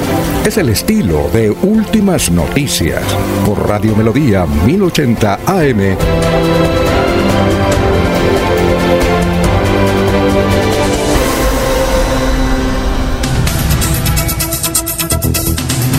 Muy bien, vamos con el historiador. Vamos a ver a qué le apuntamos con el historiador, el doctor eh, don Carlos eh, Augusto González. Pero antes vamos con estos mensajes. Eh, Gustavo Pinilla Gómez dice, en Santander la empresa licorera se la bebieron los políticos. Martín Silva, señor Jorge Caicedo. Buenos días, los saludo desde Puente Nacional de Correrías por la provincia, dice don Martín. Pedro Gómez Veor de Piedecuesta dice, eh, ¿qué control hay del gobierno que sin aplicar el alza del IVA, las empresas le están subiendo a los artículos de la canasta familiar? Gracias. Y bueno, eh, así es que, papel y lápiz, don Laurencio, vamos a ver qué, le pescamos de las noticias de hace 50 años y hace 25 años. Hace 50 años y hace 25 años las noticias más importantes en el departamento de Santander. Aquí están los titulares con don Carlos Augusto González. Carlos, lo escuchamos. Muy buenos días. Buenos días a la mesa de trabajo. Hace 50 años esta fueron la noticia más importante en Santander. Gerente del Instituto de Crédito Territorial Luis Ernesto Ruiz Cardoso anunció que la entidad construirá una ciudad satélite entre la autopista Florida Blanca y la carretera antigua que contará con un sector comercial e industrial, zonas escolares y central de buses. Asumió Edmundo Gabaza Villamizar como director regional de ACOPI y hace 25 años fue noticia lo siguiente. Procuraduría absolvió a exalcaldes de Barranca Bermeja Jorge Gómez Villamizar y Elkin Bueno Altaona en investigación por supuestas irregularidades en contrato para la construcción del Centro Popular Comercial primera etapa. Renuncias masivas de altos funcionarios en la alcaldía de San Gil por cuenta de la crisis económica que afronta la administración municipal. Ya el alcalde Rafael Medina Uribe había despedido a 15 empleados por igual motivo. Siga usted, don Alfonso. Muchas gracias, don Carlos. Bueno, doctor Julio. Eh, bueno, usted conoce a Luis Ernesto Ruiz Cardoso, ¿no? Por supuesto. debió ser un chino, debía tener veintipico de años cuando fue hace 50 años. Eh, lo nombraron. Del Iscredial, ¿no? Sí, desde entonces lo conozco, ¿no? Oiga, tiene sus añitos, ¿no? Pero, pero hagámosle una llamada a Luis Ernesto para preguntarle dónde, finalmente, dónde se construyó ese centro comercial, esa ciudadela, porque yo no. no Oiga, yo, yo, le estoy eh, voy a, voy a llamarle, voy a preguntarle de dónde, no sé si ustedes saben, o don Germán, que nos está escuchando ahí, que nos manda también información. Eh, don Germán estará mañana aquí con nosotros en la mesa virtual. Eh, es lo siguiente: dice que es entre la autopista y la carretera antigua ¿No será por ahí todo eso que se llama Asturias, eh, la Plaza Civi, la Plaza Satélite? ¿Será pero a ver, Alfonso, no sé, ah, sí, hay una serie de urbanizaciones, pero, pero muchas de ellas son acción, obra y gestión del sector privado. Mi pregunta es, en su condición de director del Instituto de Crédito Territorial en la época, ¿dónde finalmente se hicieron esas construcciones? Sí, claro, ¿dónde se hicieron, no? Oiga, muy joven, Luis Ernesto Luis Cardoso. Estaba saliendo desempacado de la universidad. Yo creo que estaba haciendo el último semestre. Bien, y el doctor, el señor Gabaza, vea, director de ACOPI, ¿no? El mundo todavía está por ahí. El mundo, es el, mayor que Luis Ernesto. Exacto, y, luego se retiró del mundo. ¿Y recuerda usted quién fue el, siguiente director de ACOPI? ¿No mm, recuerda, doctor? No recuerdo. Junca Soto, me parece que era el doctor Junca Soto, que luego fue rector de la. Jaime Junca, sí. Sí, y luego fue rector de la UCC. Sí. ¿Sí o no? Sí, sí. Ah, muy bien. Eh, bueno, oiga, Jorge. ¿Jorge está ahí? A preguntarle a Jorge. O también se fue a hacer tinta. ¿Están tomando? Sí, Jorge. No, no, no. oiga, Jorge. Ahí habla de hace 25 años una investigación por la construcción del Centro Comercial Popular. ¿Ese existe en Barranca? Sí, claro, Alfonso, eh, Centro Comercial Popular en Barranca Bermeja eh, es hoy lo que se conocía eh, a un costado, era el edificio Superestrellas, la parte trasera de lo que era el Hotel Bachué.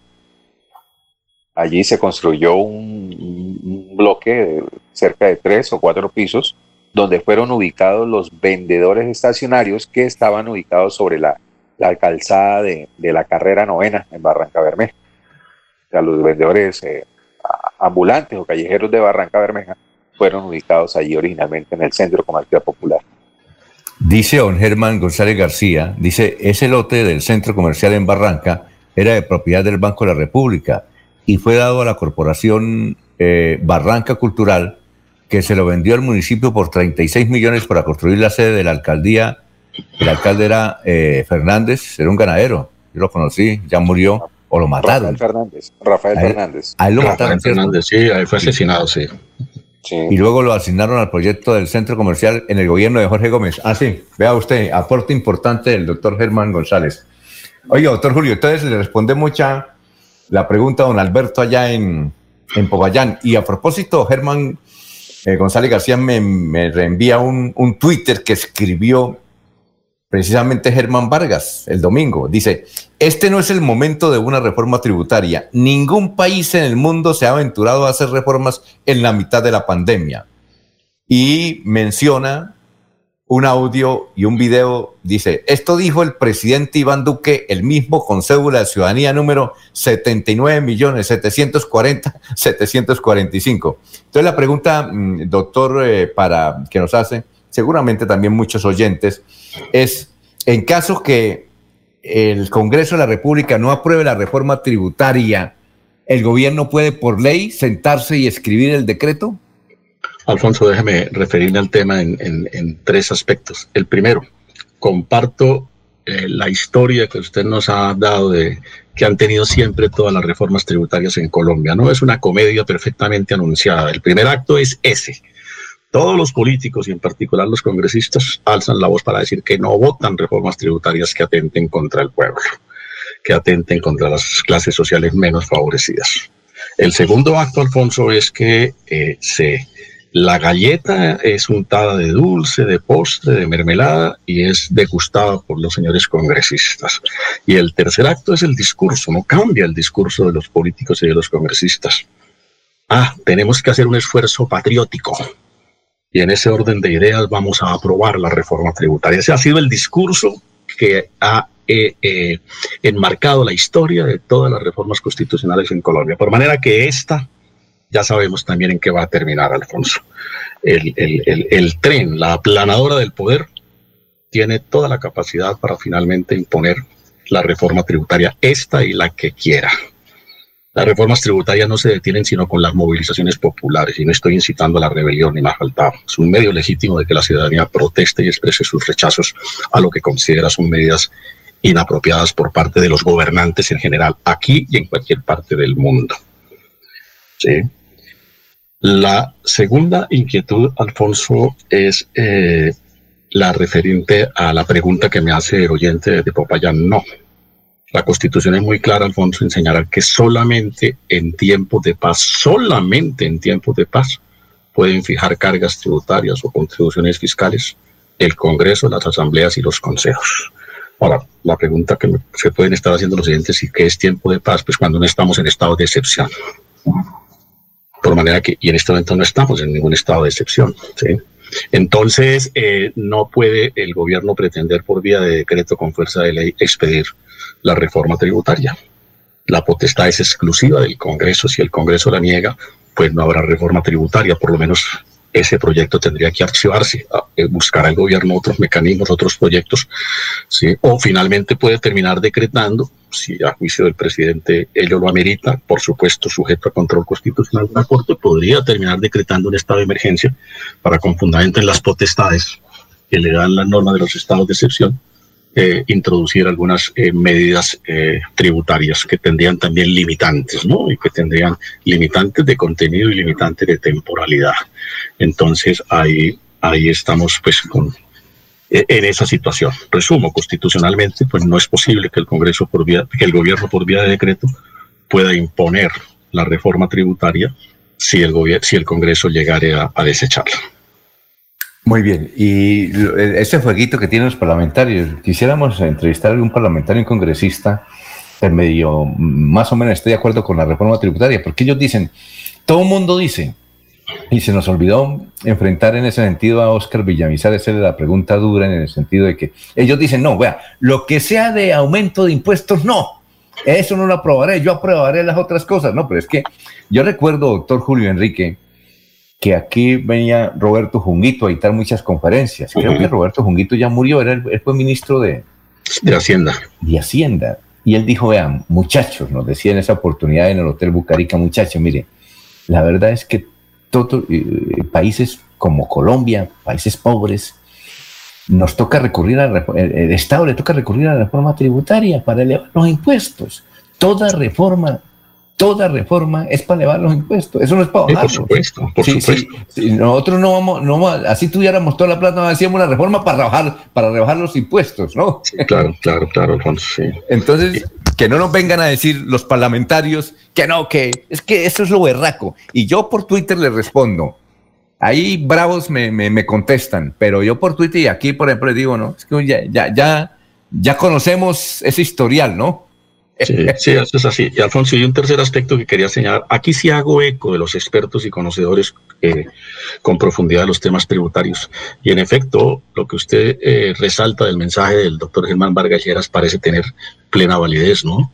No hay ningún país del mundo que acometa reformas tributarias en tiempo de pandemia. Y segundo, han dicho los expertos, los técnicos en materias tributarias, una reforma tributaria en un momento como este es profundamente regresivo, recesivo Entonces, eh, ahí se abre un debate, un debate que por supuesto conducirán los más eh, agudos conocedores de estos temas eh, de carácter tributario. Pero en el tema jurídico, por supuesto, sí le digo con suma propiedad que no puede el gobierno, Ah, por vía de decreto, eh, en tiempo de paz, pretender imponer reformas tributarias, porque los impuestos, Alfonso, están imbuidos de un principio que, entre otras cosas, viene desde el año 1215, ¿no? Cuando los ingleses negociaron lo que llamamos la famosa carta de, de Juan Sin Tierra con el rey, es que los impuestos deben estar siempre matizados por el principio de la representatividad, por el principio de la representación popular. Por eso se establece constitucionalmente esa competencia es exclusiva del Congreso de la República. Y ya, desde luego, eh, el gobierno le está dando alas a la oposición para que le vaya bien en las elecciones, porque estos anuncios de la reforma tributaria provoca que los grandes oradores de la oposición se luzcan y se van a lucir en el Congreso, ¿no? Porque es tan fácil oponerse a una reforma tributaria eh, y van a recorrer el país. Ya hay un paro, que una movilización, ¿no? No sé si es paro o movilización. Creo que es un paro. Alfonso, ¿no? es un paro nacional, un paro Eh, nacional de los ¿cuándo es? trabajadores. De, ¿Cuándo es? El 28 de abril para todo el país. Por eso. Para rechazar. Recuerda que eso lo dijo eh, doña Ligia Mateus hace El unos 28 de 15 abril. días. Ah, es paro. El paro nacional de los trabajadores y de todos los que estén en, eh, en contra de una reforma que en este momento no es buena porque como le dice el doctor Julio, usted lo dice Alfonso, va a afectar el bolsillo de las personas. Sería menos el 19% en un huevo, sería menos el 19% en el café, sería el 19 menos por ciento en el chocolate o en el pedacito de carne si se puede comprar. No, sí. Bueno, son las seis. Sí, cuéntame, Jorge. La- las preguntas que quedan entonces es, ¿ha existido algún gobierno que no haya propuesto una reforma tributaria? Yo creo que todo, doctor Julio, ¿no No, pues sí, sí, es que, es que no, es que no estamos diciendo que los gobiernos no tengan competencia para proponer reformas tributarias. De hecho, es iniciativa exclusiva del gobierno proponerlas y es exclusivo del Congreso aprobarlas. Por Sí. Y, y en ese sentido, entonces, ¿existe un Congreso No, que es que no es, no, no es por el hecho de que se proponga reforma tributaria que han surgido las objeciones. Es primero por el contenido de la reforma, ¿sí? Y segundo, por el momento histórico que vivimos, qué tan conveniente es en esta coyuntura que se eh, promueva una reforma tributaria de esas dimensiones. Ese, ese es el debate, ¿no? ¿no? No estamos diciendo que los gobiernos no tengan competencia para proponer, y todos los gobiernos lo han hecho. Y en Colombia es una manía, sí, en Colombia es una manía proponer reformas tributarias. Pues, y, entonces- existe- y es- y- y en la pandemia anterior, que no tengo ni idea cuándo fue la última pandemia antes de la, de la COVID-19. Eso fue en 1918. No, ¿Ustedes, ¿Ustedes saben si se presentó reforma tributaria en ese entonces? Eso fue empezando el siglo, ¿no? Doctor Sí, Julio, ¿no? sí, sí, es la pandemia que vino de España, si mal no estoy, Alfonso. No, Jorge, y era que antes, hace dejó, para- 20, pa- dejó en, eh, eh, en aquel entonces 800 muertos en Colombia.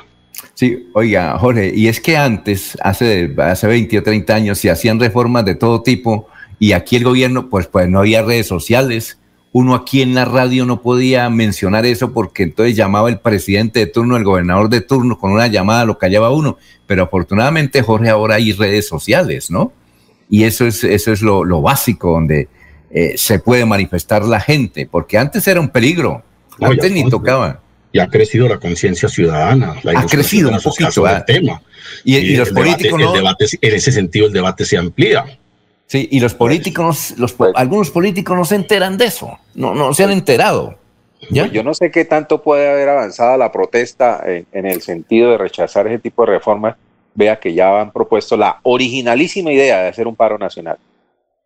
No, eh, eh, esos paros sí, es decir, eso le conviene a la oposición y la oposición debe estar contenta y tranquila. Entre más anuncios haya por parte del gobierno de hacer reformas y declaraciones tan curiosas como el viceministro de Hacienda diciendo que esos unos artículos de primera necesidad, pues la gente más eh, le da gusto. Ah, bueno, bien, vamos, vamos. Y la gente le gusta eso. Es un, yo creo que es un estímulo para esas marchas y esos paros, ¿no?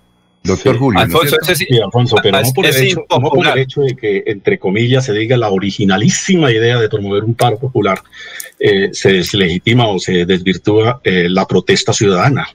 Ese es el único instrumento que los ciudadanos tienen para protestar, para hacerse oír, Alfonso, porque es una reforma tributaria que se maquina entre unos señores técnicos del gobierno, días científicos del Ministerio de Hacienda y cuatro o cinco dirigentes en el Congreso de la República. Pero los sectores sociales, ¿dónde han participado en la redacción de esa reforma tributaria los sectores eh, de los trabajadores, donde han participado probablemente algunos gremios o sectores de la producción han sido consultados en algunos aspectos, seguramente en los aspectos que a ellos les convienen, sí, pero, pero donde se ha debatido a nivel social ¿sí? con amplitud, con participación eh, representativa de la sociedad colombiana ese proyecto de reforma eh, tributaria. Por supuesto que eso no, no, no, no, ha existido.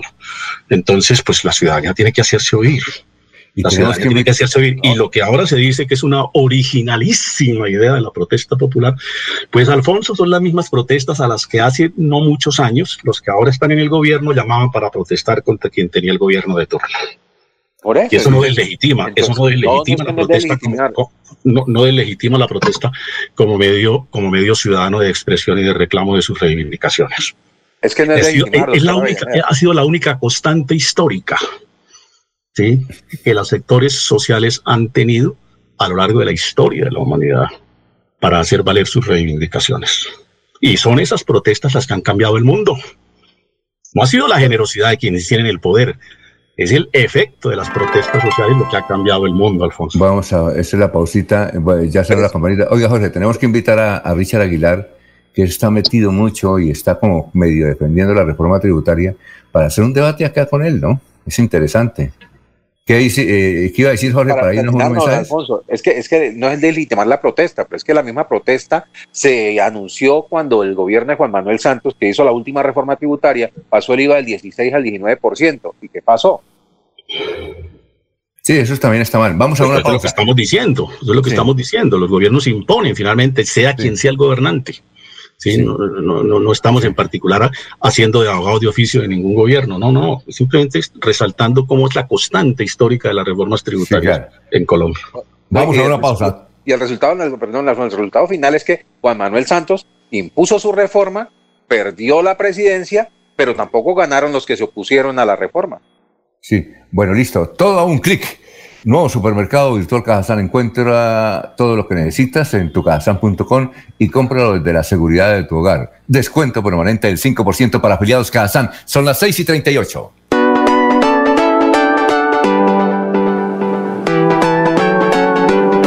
Melodía, Melodía, Radio Sin Fronteras. Escúchenos en cualquier lugar del mundo. Melodíaenlínea.com es nuestra página web melodíaenlínea.com. Señal para todo el mundo. Señal para todo el mundo. Radio sin límites, radio sin fronteras. Radio Melodía, la que manda en sintonía.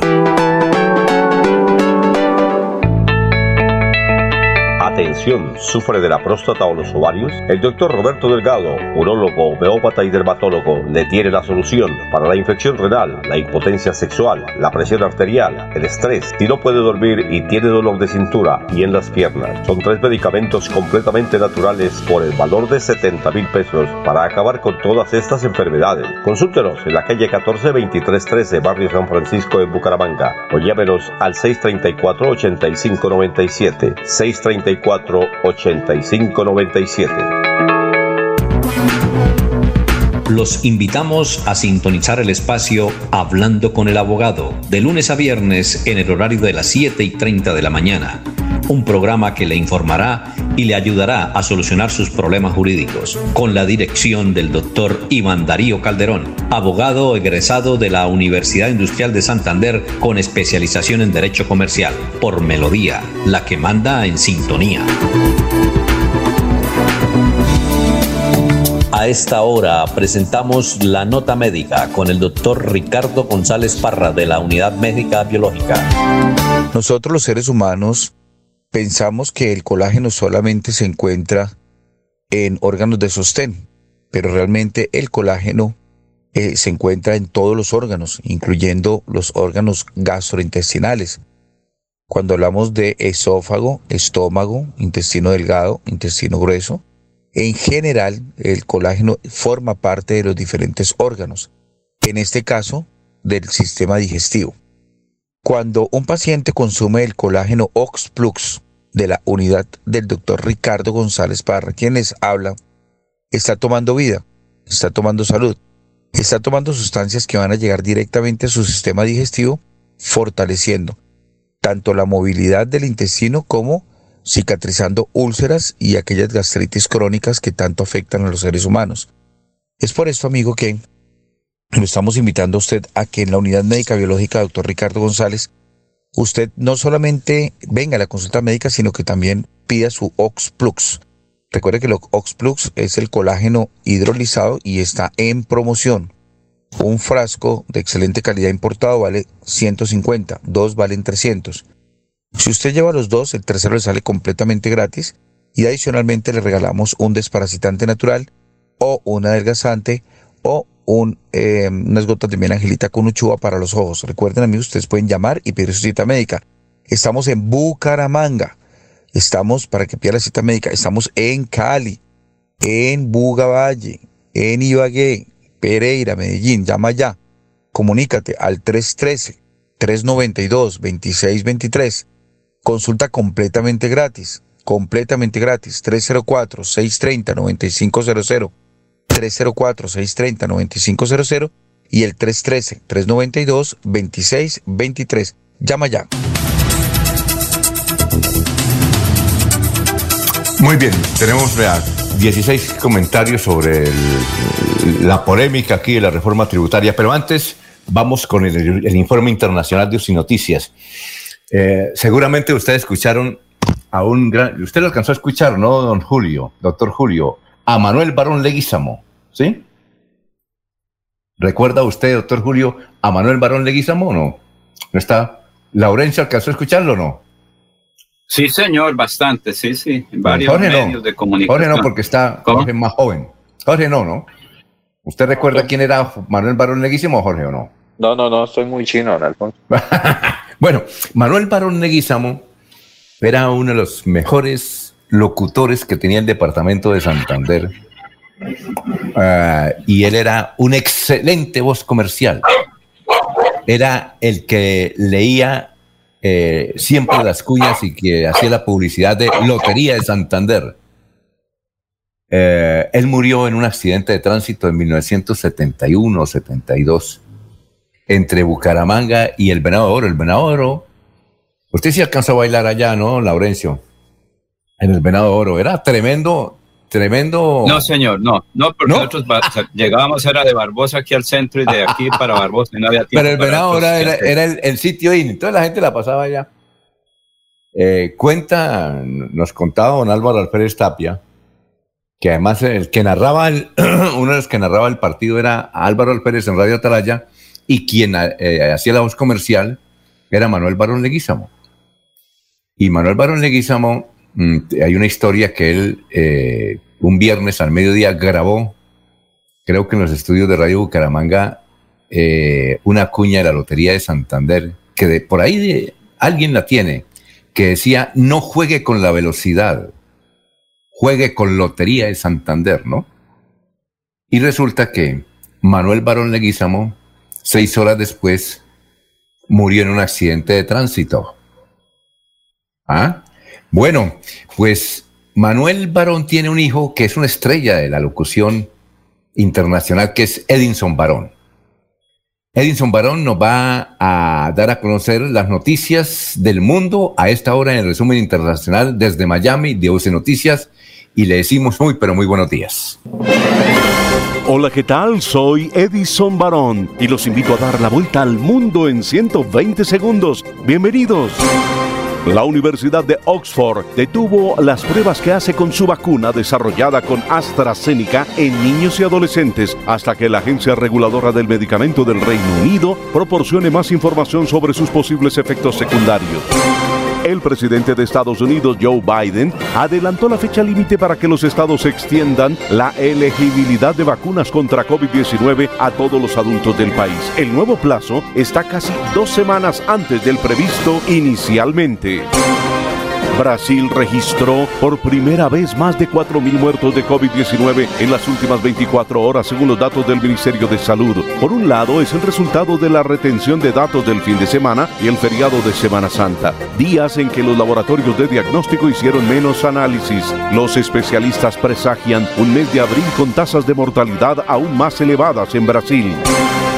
Una familia completa bangladesí fue encontrada sin vida y con impactos de bala al interior de un domicilio en Allen, Texas. Las autoridades investigan si los responsables se encuentran entre los seis integrantes muertos de la familia.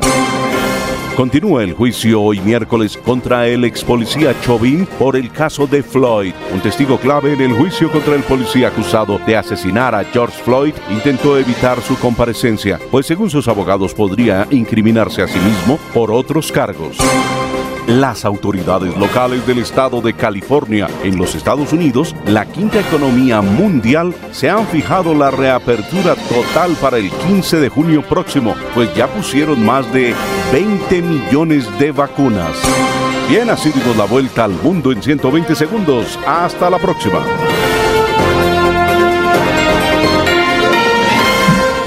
Muchas gracias a Edison Barón. Nos place un santanderiano que triunfa en el exterior. Está desde Miami haciendo esta información para Radio Melodía. Esta es la hora de Cofuturo, son las 6 y 47. Cofuturo informa ahora 6 y 47. Tu casa ahora es el lugar ideal y Cofuturo te ofrece la oportunidad de renovar los electrodomésticos y víveres fundamentales para toda la familia.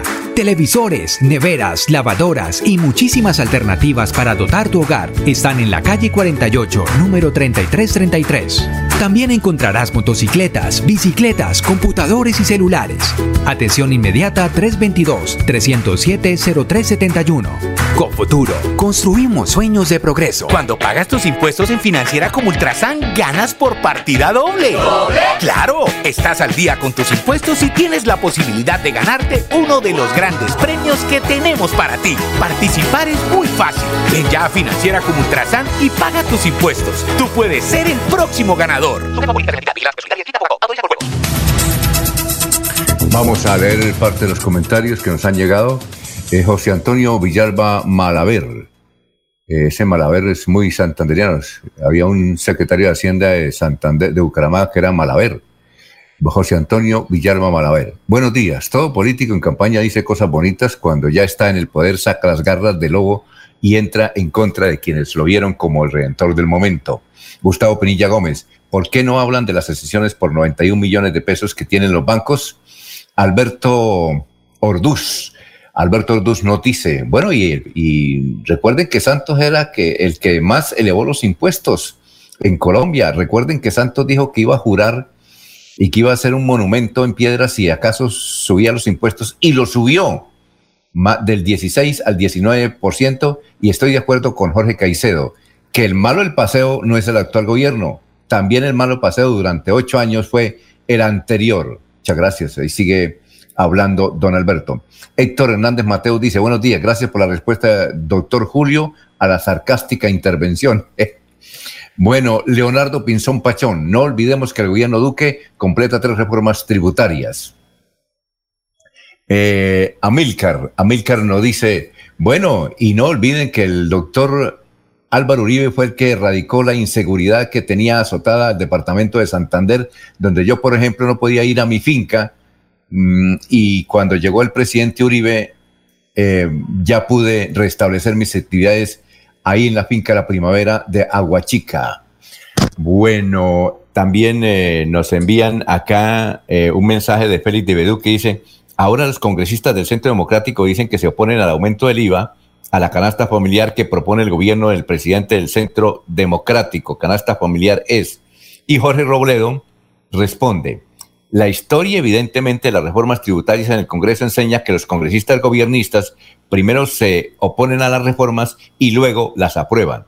El arte de desplumar al ganso sin que chille demasiado, decía Colbert, ministro de Luis XIV. Ah, muy bien. En todo caso va a estar interesante ese debate. ¿Cuándo, a propósito, eh, ¿cuál es el, eh, cuándo es eh, el debate? La, ¿Saben ustedes cuándo es el debate de la reforma tributaria? ¿O no?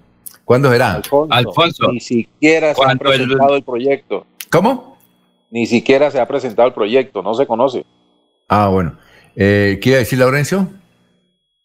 Eso, eso lo define el presidente del Congreso y del el Senado cuando va a plenaria y todo el proceso, Alfonso, pero creo que el, es que el anuncio está hecho, con ese anuncio públicamente ya está presentado el proyecto. Lo, que pasa es que el, texto del proyecto de pronto lo están revisando, analizando, verificando, quitándole, agregándole cosas, pero creo que eh, legalmente ya fue presentado el proyecto. Como dijo el doctor Julio Enrique, no se ha conocido un debate oficial, no se ha venido aquí a hablar sobre eso, Alfonso. Bueno, oiga, ah, pasemos a otro tema, 6 y 51. Eh, ¿Usted no les, no les, parece curioso el debate sobre eh, la escultura o el busto al coronel Aguilar en Panachi? Eh, porque entiendo, Jorge, que la escultura fue ubicada ya hace... ¿Cuántos 14 años? Alfonso, 14, 14 años. Yo estuve ese día allá. Yo estuve. En la inauguración. Yo estuve. Yo estuve allá con la inauguración. Oye, pero ¿por qué fue que se, ¿ustedes saben por qué fue que se originó la, el debate en estos días? No tenemos ni idea. Alfonso, hay incluso hay una fotografía del gobernador Horacio Serpa ayudando a pulir la imagen para el día de la inauguración. Oiga, sí, no, raro, ¿no? No, ¿Usted tiene, es que Oiga, ¿usted tiene esa imagen o no, Jorge? Ah. ¿Usted tiene por ahí esa imagen? ¿Me la envía? Está buena. Sí, señor, ya, ya la busco. Hágame el favor. ¿Y qué iba a decir, Laurencio?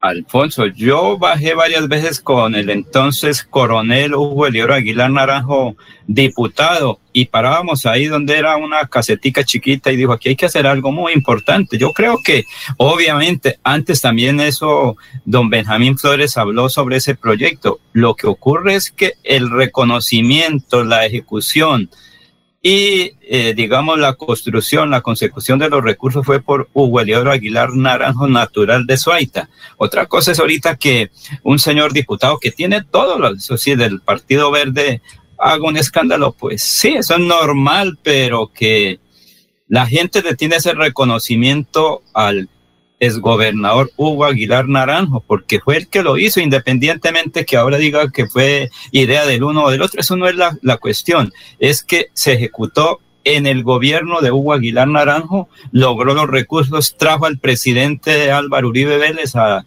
que también logró algunos recursos para esa obra, y que finalmente también Horacio Serpa Uribe estuvo ahí, y, yo monté eh, en el telesférico con ellos ahí, que nos llevaron los periodistas que fuimos esa vez a esas actividades. Juan, Miranda nos escribe desde Curití, dice, lo que sucede es que aquí vino un diputado de la oposición desde la ciudad de Bucaramanga y vio la escultura ahí y entonces montó una foto y una reacción y por eso es que dice que hubo polémica. Al diputado Ferley. Sí, bueno, muchas gracias, don Juan Miranda desde Curití. Bien, eh, este es un comunicado del, de Panachi que dice lo siguiente. En lo relacionado con la supuesta reciente instalación y compra por parte de la Corporación Parque Nacional de Chicamocha de una escultura con el rostro del exgobernador de Santander, Hugo Aguilar Naranjo, esta organización se permite aclarar primero. El mencionado busto reposa en las instalaciones del Parque Nacional de Chicamocha desde el 2 de diciembre del 2006, fecha en que se inauguró el parque, día en el que también fue instalada dicha escultura. A este comunicado se anexan imágenes del archivo fotográfico de la Corporación del día de la instalación del busto tomadas el 2 de diciembre del 2006. Segundo, la escultura fue realizada por el maestro Juan José Coborroa y fue donada al parque por parte de empresarios de la época. Es decir, que la Corporación Parque Nacional de Chicamocha no incurrió en ningún gasto e inversión para la obtención del busto. Tercero, esta figura durante más de 15 años ha estado ubicada en diferentes puntos del Parque Nacional de Chicamocha, como la Plaza de las Banderas en el museo, y ahora se encuentra al lado de la placa de la construcción del parque. Fir del comunicado de Parachi, el doctor Mendoza. Bueno, ¿qué decía Jorge o el doctor Julio? ¿Tiene algún comentario sobre el particular o no? Doctor Julio. No, Alfonso, me parece que no tiene sentido revivir una discusión, un debate que ya se había dado sobre el particular, ¿no? Años atrás. Yo creo que la gran preocupación es cuál es la suerte de Panache. ¿Tiene futuro? ¿Tiene futuro? cuál es su estado financiero, qué hay que hacer para volverlo a, impulsar. En fin, creo que, los debates deben girar en torno a, a, ese, a esas inquietudes. Lo demás me parece que es eh, realmente un tanto intrascendente. Dice Germán Alfonso. Hay que preguntarle a Díaz Tavera, que, era el secretario de Desarrollo Social, quién manejó la construcción del parque. ¿Qué iba a decir, Laurencio? Es que aquí un amigo que me llama y me dice lo siguiente. La, el busto ha sido movido en varias ocasiones. A veces lo dejan arriba, eh, cerca al restaurante, después arriba, donde está la, eh, digamos, esos elementos de la santanderianidad. Y que en diciembre estuvo una persona y no lo observó por ahí.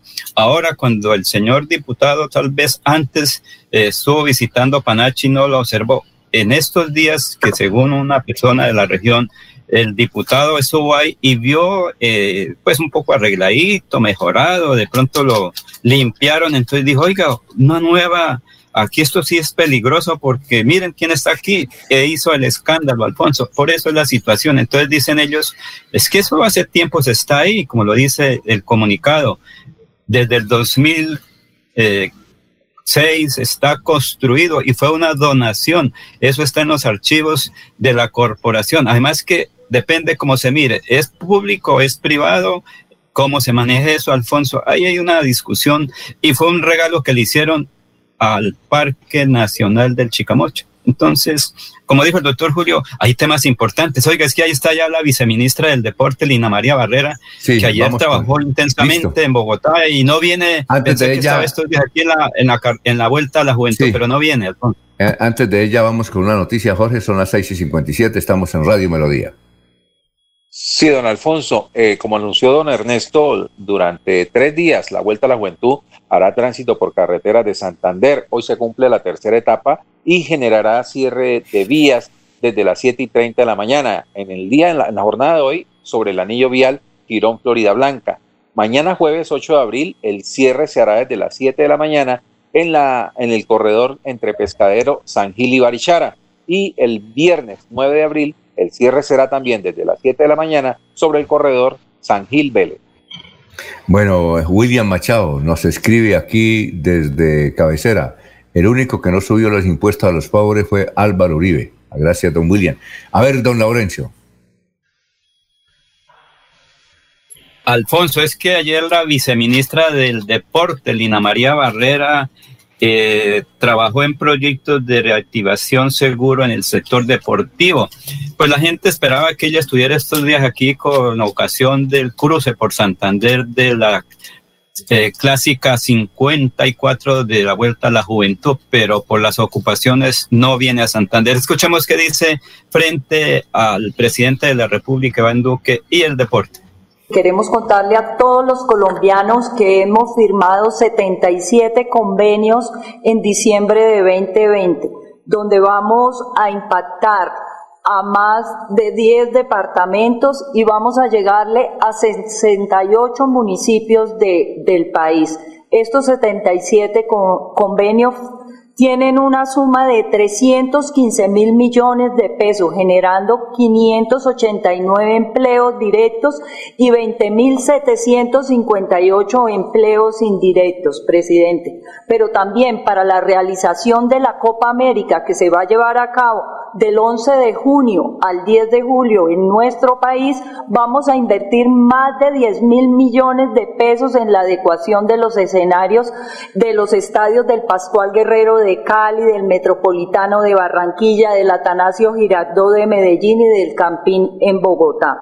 Y para la realización de los Juegos Bolivarianos Presidente que se van a realizar en Valledupar del 24 de junio al 5 de julio, vamos a invertir alrededor de 43.600 millones de pesos, Presidente, para la construcción del Coliseo de Gimnasia, del Coliseo de Fútbol Sala, del Complejo Acuático y de un Coliseo de Baloncesto por valor de 12.500 millones de pesos, que lo vamos a hacer en conjunto con el Departamento de Planeación Nacional. Pero también, presidente, vamos a entregar cuatro sacúdetes, dos en Valledupar, uno en Neiva y uno en Fresno, Tolima, y ya estamos ejecutando 20 mil millones de pesos para la reconstrucción de escenarios deportivos en San Andrés y Providencia a través de Findeter y para cumplir los acuerdos del paro de Buenaventura, ya vamos a firmar convenio con el municipio de Buenaventura por 35 mil millones de pesos para la construcción del estadio Madriano. Aquí Bucaramanga. Muy bien.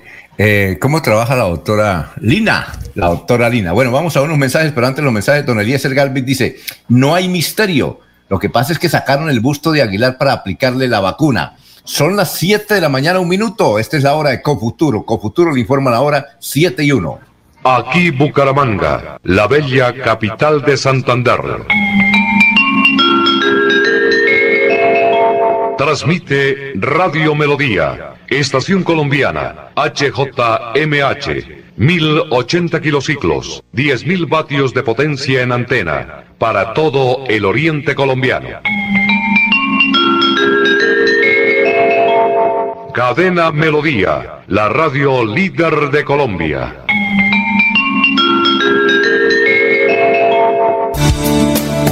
A esta hora presentamos la nota médica con el doctor Ricardo González Parra de la Unidad Médica Biológica.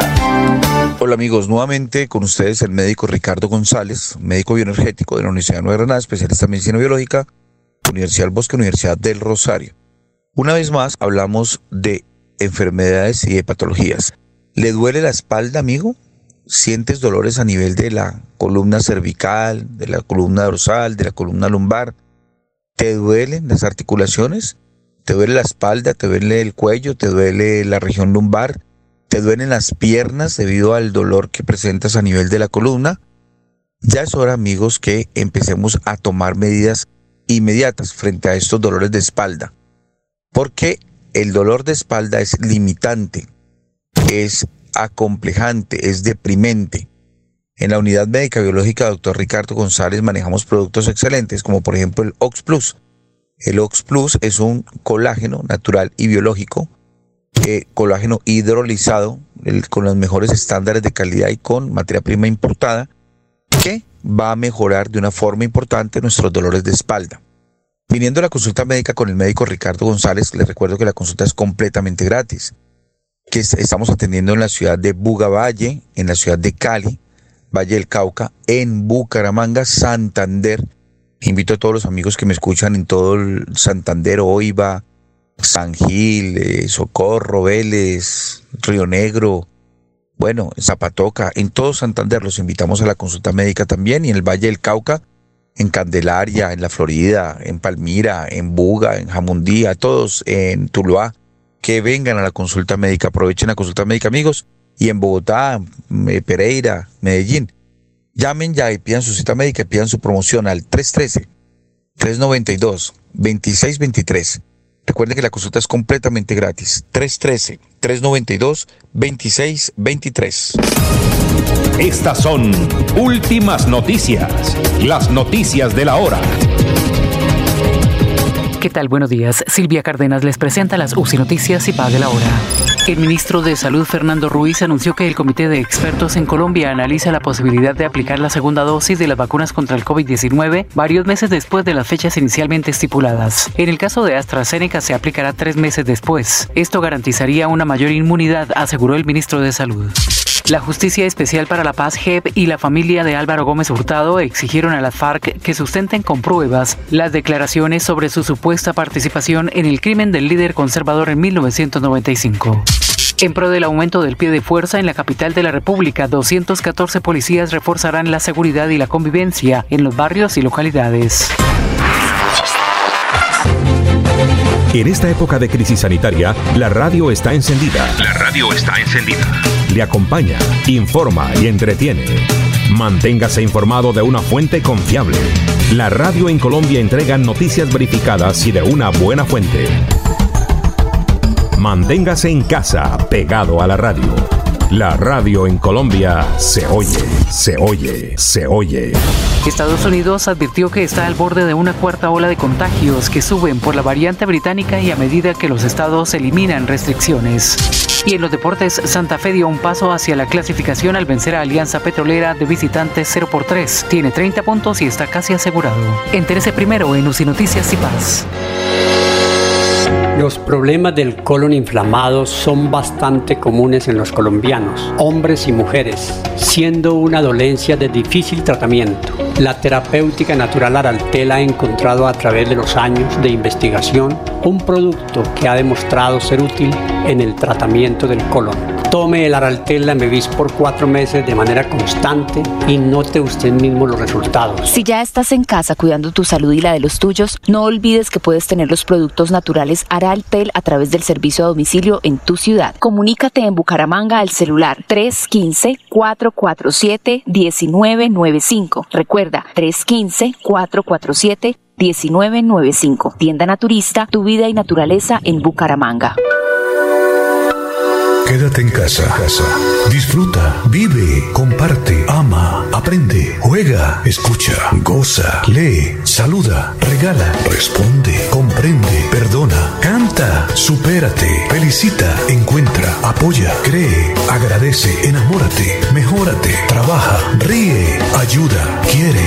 Por ti, por tu familia, por todos, quédate en casa. Melodía, contigo en casa. Queremos que disfrutes de un servicio de energía confiable y de calidad. Por eso trabajamos en el mantenimiento de la infraestructura eléctrica, para que estés informado oportunamente de las fechas y horarios de las suspensiones del servicio de energía. Síguenos en nuestras redes sociales arroba esa grupo EPN o consulta toda la información en www.esa.com.co. ESA Grupo EPN, Vigilado Superservicios. Melodía, melodía. Noticias, la que manda en sintonía. Son las 7 de la mañana, 7 minutos oyentes. Inés García nos escribe desde Bogotá. Dice, hay que tratar al ministro de Hacienda con consideración, además porque sus padres son de Mogotes y paisano apoya paisano. Ah, si es de Mogotes, los padres del ministro de Hacienda son de Mogotes, deben ser parientes de nuestro amigo Fabio Torres Barrera, de Mogotes. Y nos cuenta doña Inés que Alberto Carrasquilla, Claro que aquí no hemos mencionado para nada a Alberto Carrasquilla, pero desde luego uno sabe que detrás de cualquier reforma tributaria está el ministro de Hacienda. Pero nos dice una curiosa historia de Alberto Carrasquilla Barrera.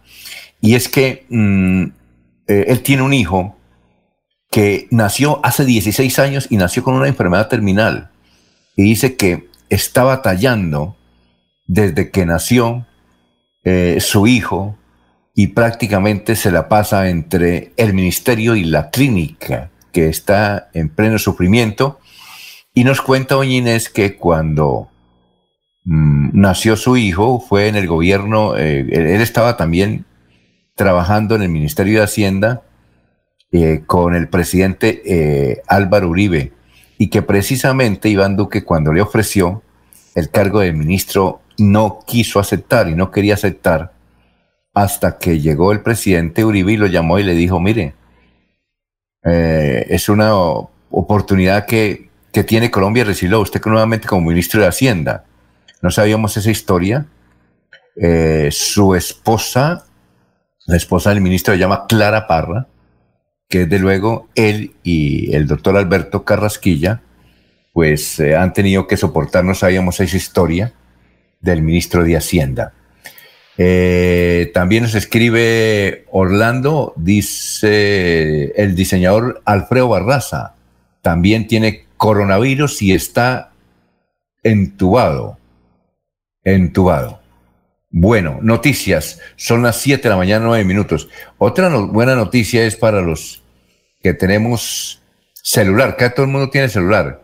Pero las compañías como como Claro, como Tigo, como Bienestar, tratan de hacer un eficiente servicio, pero el servicio al cliente de estas compañías es muy malo, es pésimo.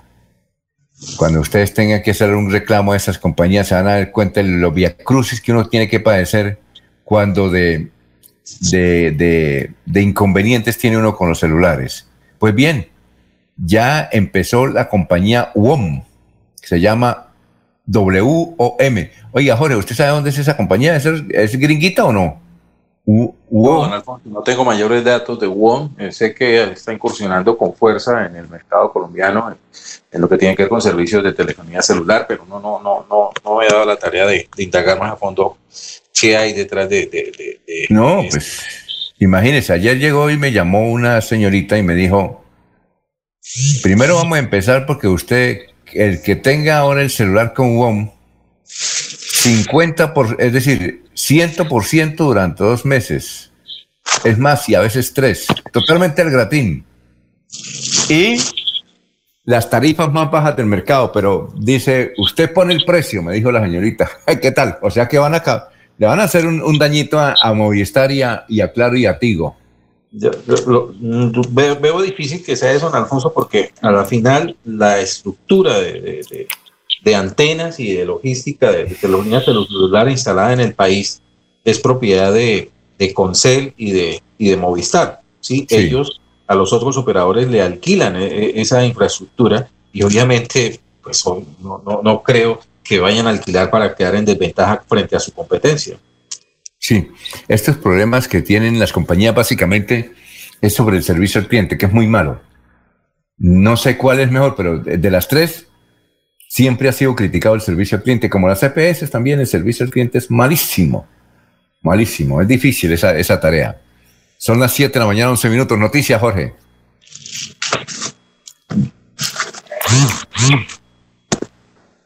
Jorge. Ah, bueno. Vamos con Laurencio.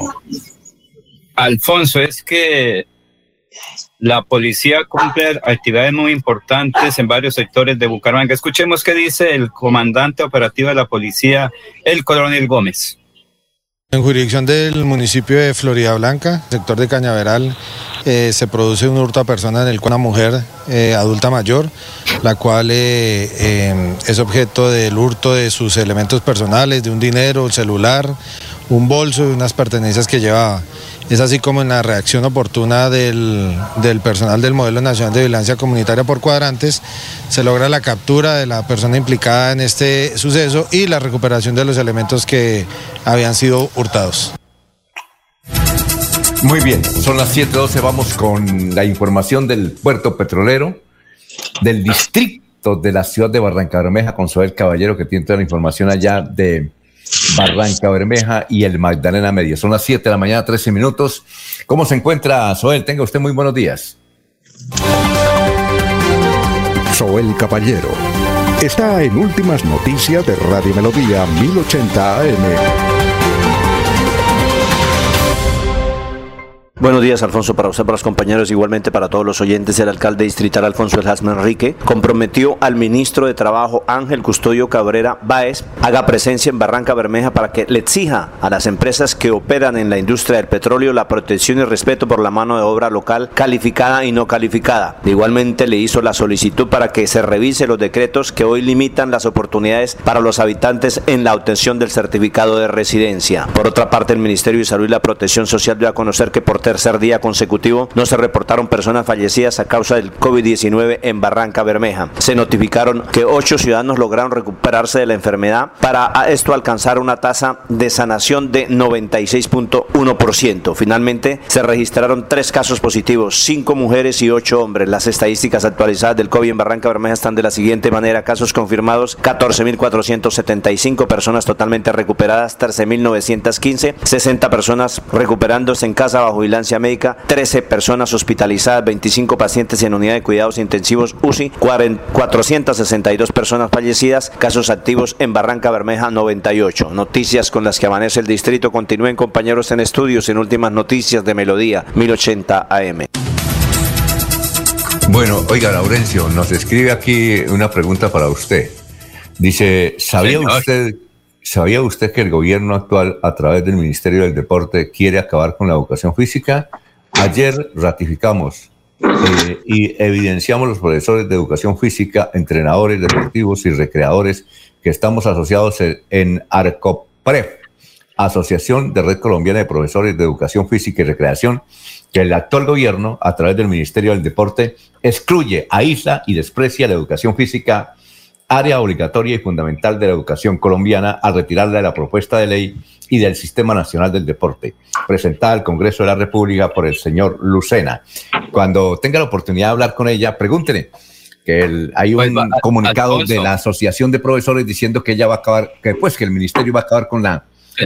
Pregúntele, preguntarle, ¿no? Si es cierto. Vamos a ver si, si nos atiende en estos días o las próximas semanas, que han estado muy atareadas. Hoy teníamos la posibilidad de salir directo desde su oficina, pero no fue posible. Pero estamos en esto, Alfonso, sí, claro, para que salga en directo y nos responda adecuadamente y que ojalá los profesores le preguntaran eso, porque es bueno que la gente defienda sus actividades, eso es normal.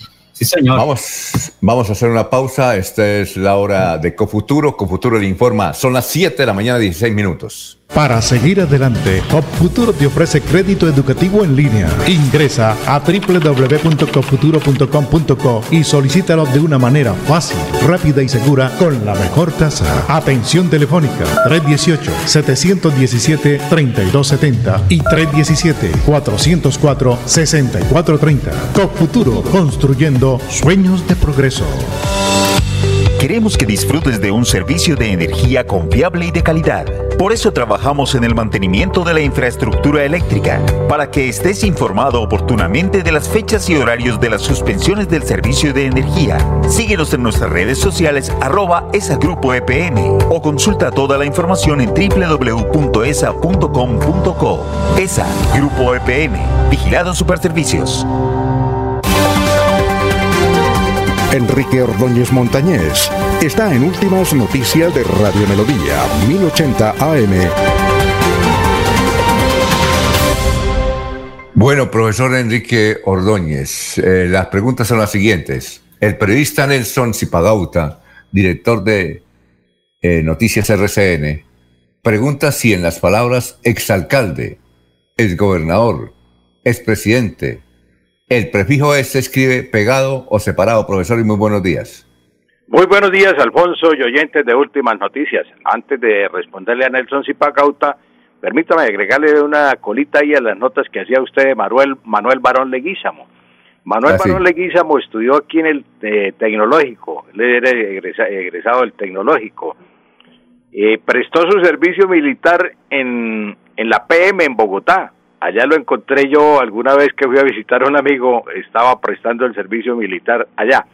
Regresó de prestar el servicio militar y vino aquí a Bucaramanga y entró a trabajar, eh, era muy amigo de don Álvaro Fonseca Cornejo, ya la tropilla de RCN que llamaban y él ingresó como control a RCN y de RCN pasó a Radio Bucaramanga a hacer deportes. Ahí en Radio Bucaramanga hacía deportes y hacía el sorteo de la Lotería de Santander y ahí fue donde le ocurrió la trágica mm, la, la, la tragedia que ocurrió en el bajando aquí del Venado de Oro, Alfonso, que usted comentaba. Ajá. Esa era la noticia Sí, claro. que tenía para hacer de, Ah, claro. de Manuel De Manuel Manuel. de Guizamo, que como usted dice fue un excelente locutor. Y su hijo, pues Edinson, es extraordinario. Él trabajó con Juan Gozaín en RCN y ahora está en Estados Unidos. Sí, claro. Ahora sí le ah, respondemos bueno. a don Nelson Zipagauta, Alfonso. Sí, con mucho Bueno, gusto. Nelson, mm, usted nos escucha y nosotros también lo escuchamos. Cuando hay oportunidad lo escuchamos también en RCN. Pero para responderle tenemos que recordar que la- las notas del colegio, cuando estábamos en el colegio los profesores eh, nos enseñaban que las palabras que usted menciona, expresidente, gobernador, exalcalde, se escribían separado y con una rayita. Así nos enseñaban en el colegio. Entonces mucha gente se quedó con esa costumbre, pero resulta que la norma cambió. Con el tiempo cambió. Ya cuando se publicó la ortografía, entonces apareció en la nueva ortografía que esas palabras que tenían un prefijo es eh, lo mismo que el prefijo sub y el prefijo vice, esas palabras van unidas. Entonces, expresidente, es alcalde, es gobernador, es ministro, eso va prendido, va en una sola palabra, nunca van separadas, como lo aprendimos en el colegio. Entonces, se escriben siempre unidas, no separadas. Lo mismo vicerrector, vicepresidente, vicepresidenta, viceministro, esas van unidas, no van nunca separadas. Lo mismo que sub, subsecretario, sub, mm, mm, supernumerario, todo va unido, nunca va separado. Nelson, es importante. Lo que pasa es que hay todavía la costumbre que nos enseñaron en el colegio que se escribían separado y con un guion, ex guion presidente, ex guion gobernador, ex guion alcalde. Entonces, esa, esa nota, eh, eso ya pasó, ya pasó, ya la academia cambió, en la ortografía, en la nueva ortografía aparece eh, ya la corrección respectiva con la nueva norma, que es unido, escribir unido las que tengan ex, las que tengan vice y las que tengan sub. Eso va unido, Alfonso.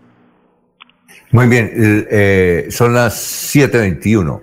Jaime Lozada pregunta si las palabras declinar, dimitir, abdicar y renunciar significan lo mismo, profesor. amigo Lozada, pues eh, los, eh, aquí toca, pues es de acuerdo a la situación. Por ejemplo, declinar, declinar significan lo mismo, no aceptar. Por ejemplo, cuando se nombra a una persona eh, usted hablaba ahora del ministro de Hacienda, Carrasquilla, que lo nombró el presidente y no, no, no, no aceptó. Es decir, se puede decir que declinó el nombramiento, ¿no? Lo nombró, pero no aceptó. Entonces, declinó. Cuando una persona lo nombra y no acepta, declina, declina el nombramiento. Entonces, ese término se emplea en ese caso. El presidente nombra, lo nombra, lo nombra ministro, pero no acepta, entonces declina declina el nombramiento. Lo mismo puede ocurrir con el gobernador, con el alcalde, con un secretario. Cuando no acepta, declina, declina el cargo. Y es decir, renuncia, pero en los medios de comunicación y en todas partes declinó el cargo, declinó el nombramiento, no aceptó. Y de, dimitir es un sinónimo de renunciar también, de hacer dejación de un cargo. Eh, aquí ocurre con mucha frecuencia en nuestro país que cuando en una entidad pública están están investigando a un empleado o a un funcionario y resulta con ciertas cositas que no son del agrado o no está cumpliendo bien sus funciones, entonces lo obligan a dimitir y entonces la persona dimite del cargo. Entonces es, sinónimo de renunciar también, el, de dimitió del cargo. Abdicar sí, abdicar pues es un término que eh, solamente se utiliza en, para los reyes, los soberanos, y es muy utilizado en la realeza. Los reyes abdican o ceden la soberanía a sí mismos. Eso es, eso es el, el, el el, el abdicar. No se utiliza aquí para los nombramientos. Entonces, renunciar es hacer dejación o una dejación. Cuando una persona quiere, está cansada con el cargo, entonces renuncia, hace la dejación voluntaria de su cargo por motivos personales o por razones de salud, como ocurre con, con muchos ministros, con muchos funcionarios, por razones de salud. Entonces es obligado a renunciar porque no está apto para seguir trabajando. Entonces, esas son las, las explicaciones que le podemos dar al señor Lozada. Declinar, dimitir, abdicar, renunciar, significan lo mismo, pero hay que saber cuándo eh, se emplea para poder precisar los términos. Alfonso. Bueno, muchas gracias, profesor, muy amable, muy gentil, ¿no? Gracias a usted, Alfonso, y a todos los oyentes. Un feliz día. Bueno, profesor Enrique Ordóñez, perdón, eh, doctor Julio Enrique Avellaneda, la de irnos. Doctor Julio. ¿Está Julio? ¿Está tomando tinto? Bueno, Jorge, la de irnos. Jorge. Don Alfonso, la sesión plenaria de hoy en la Asamblea de Santander, a partir de las 10 de la mañana, se dan cita los corporados para realizar debate de control político sobre la construcción del acueducto regional del río Quiratá en el municipio de Landazuri, además del estudio en segundo debate de dos proyectos de ordenanza de carácter económico. Muy bien. Eh, ¿La doctor Julio? Bueno, ¿no está? Bueno, la de irnos, Laurencio. Alfonso, mañana madrugar quienes vayan hacia el sur del departamento de Santander por cuanto hay cierre vial desde el pescadero hasta San Gil y Barichara a partir de las 7 de la mañana. Entonces, mañana el sur de Santander queda incomunicado por 5 horas también. Eh, doctor Julio. A ver, eh, esperamos al doctor Julio. Bueno, no está. Eh, gracias. Ya viene el doctor Iván Calderón. Y nos vemos mañana a las 5 de la mañana con la información aquí en Radio Melodía. Últimas noticias los despierta bien informados de lunes a viernes. En todas las áreas de la información regional, un periodista de Últimas Noticias registra la información en Radio Melodía 1080 AM y en melodíaenlínea.com. Director Alfonso Pineda Chaparro.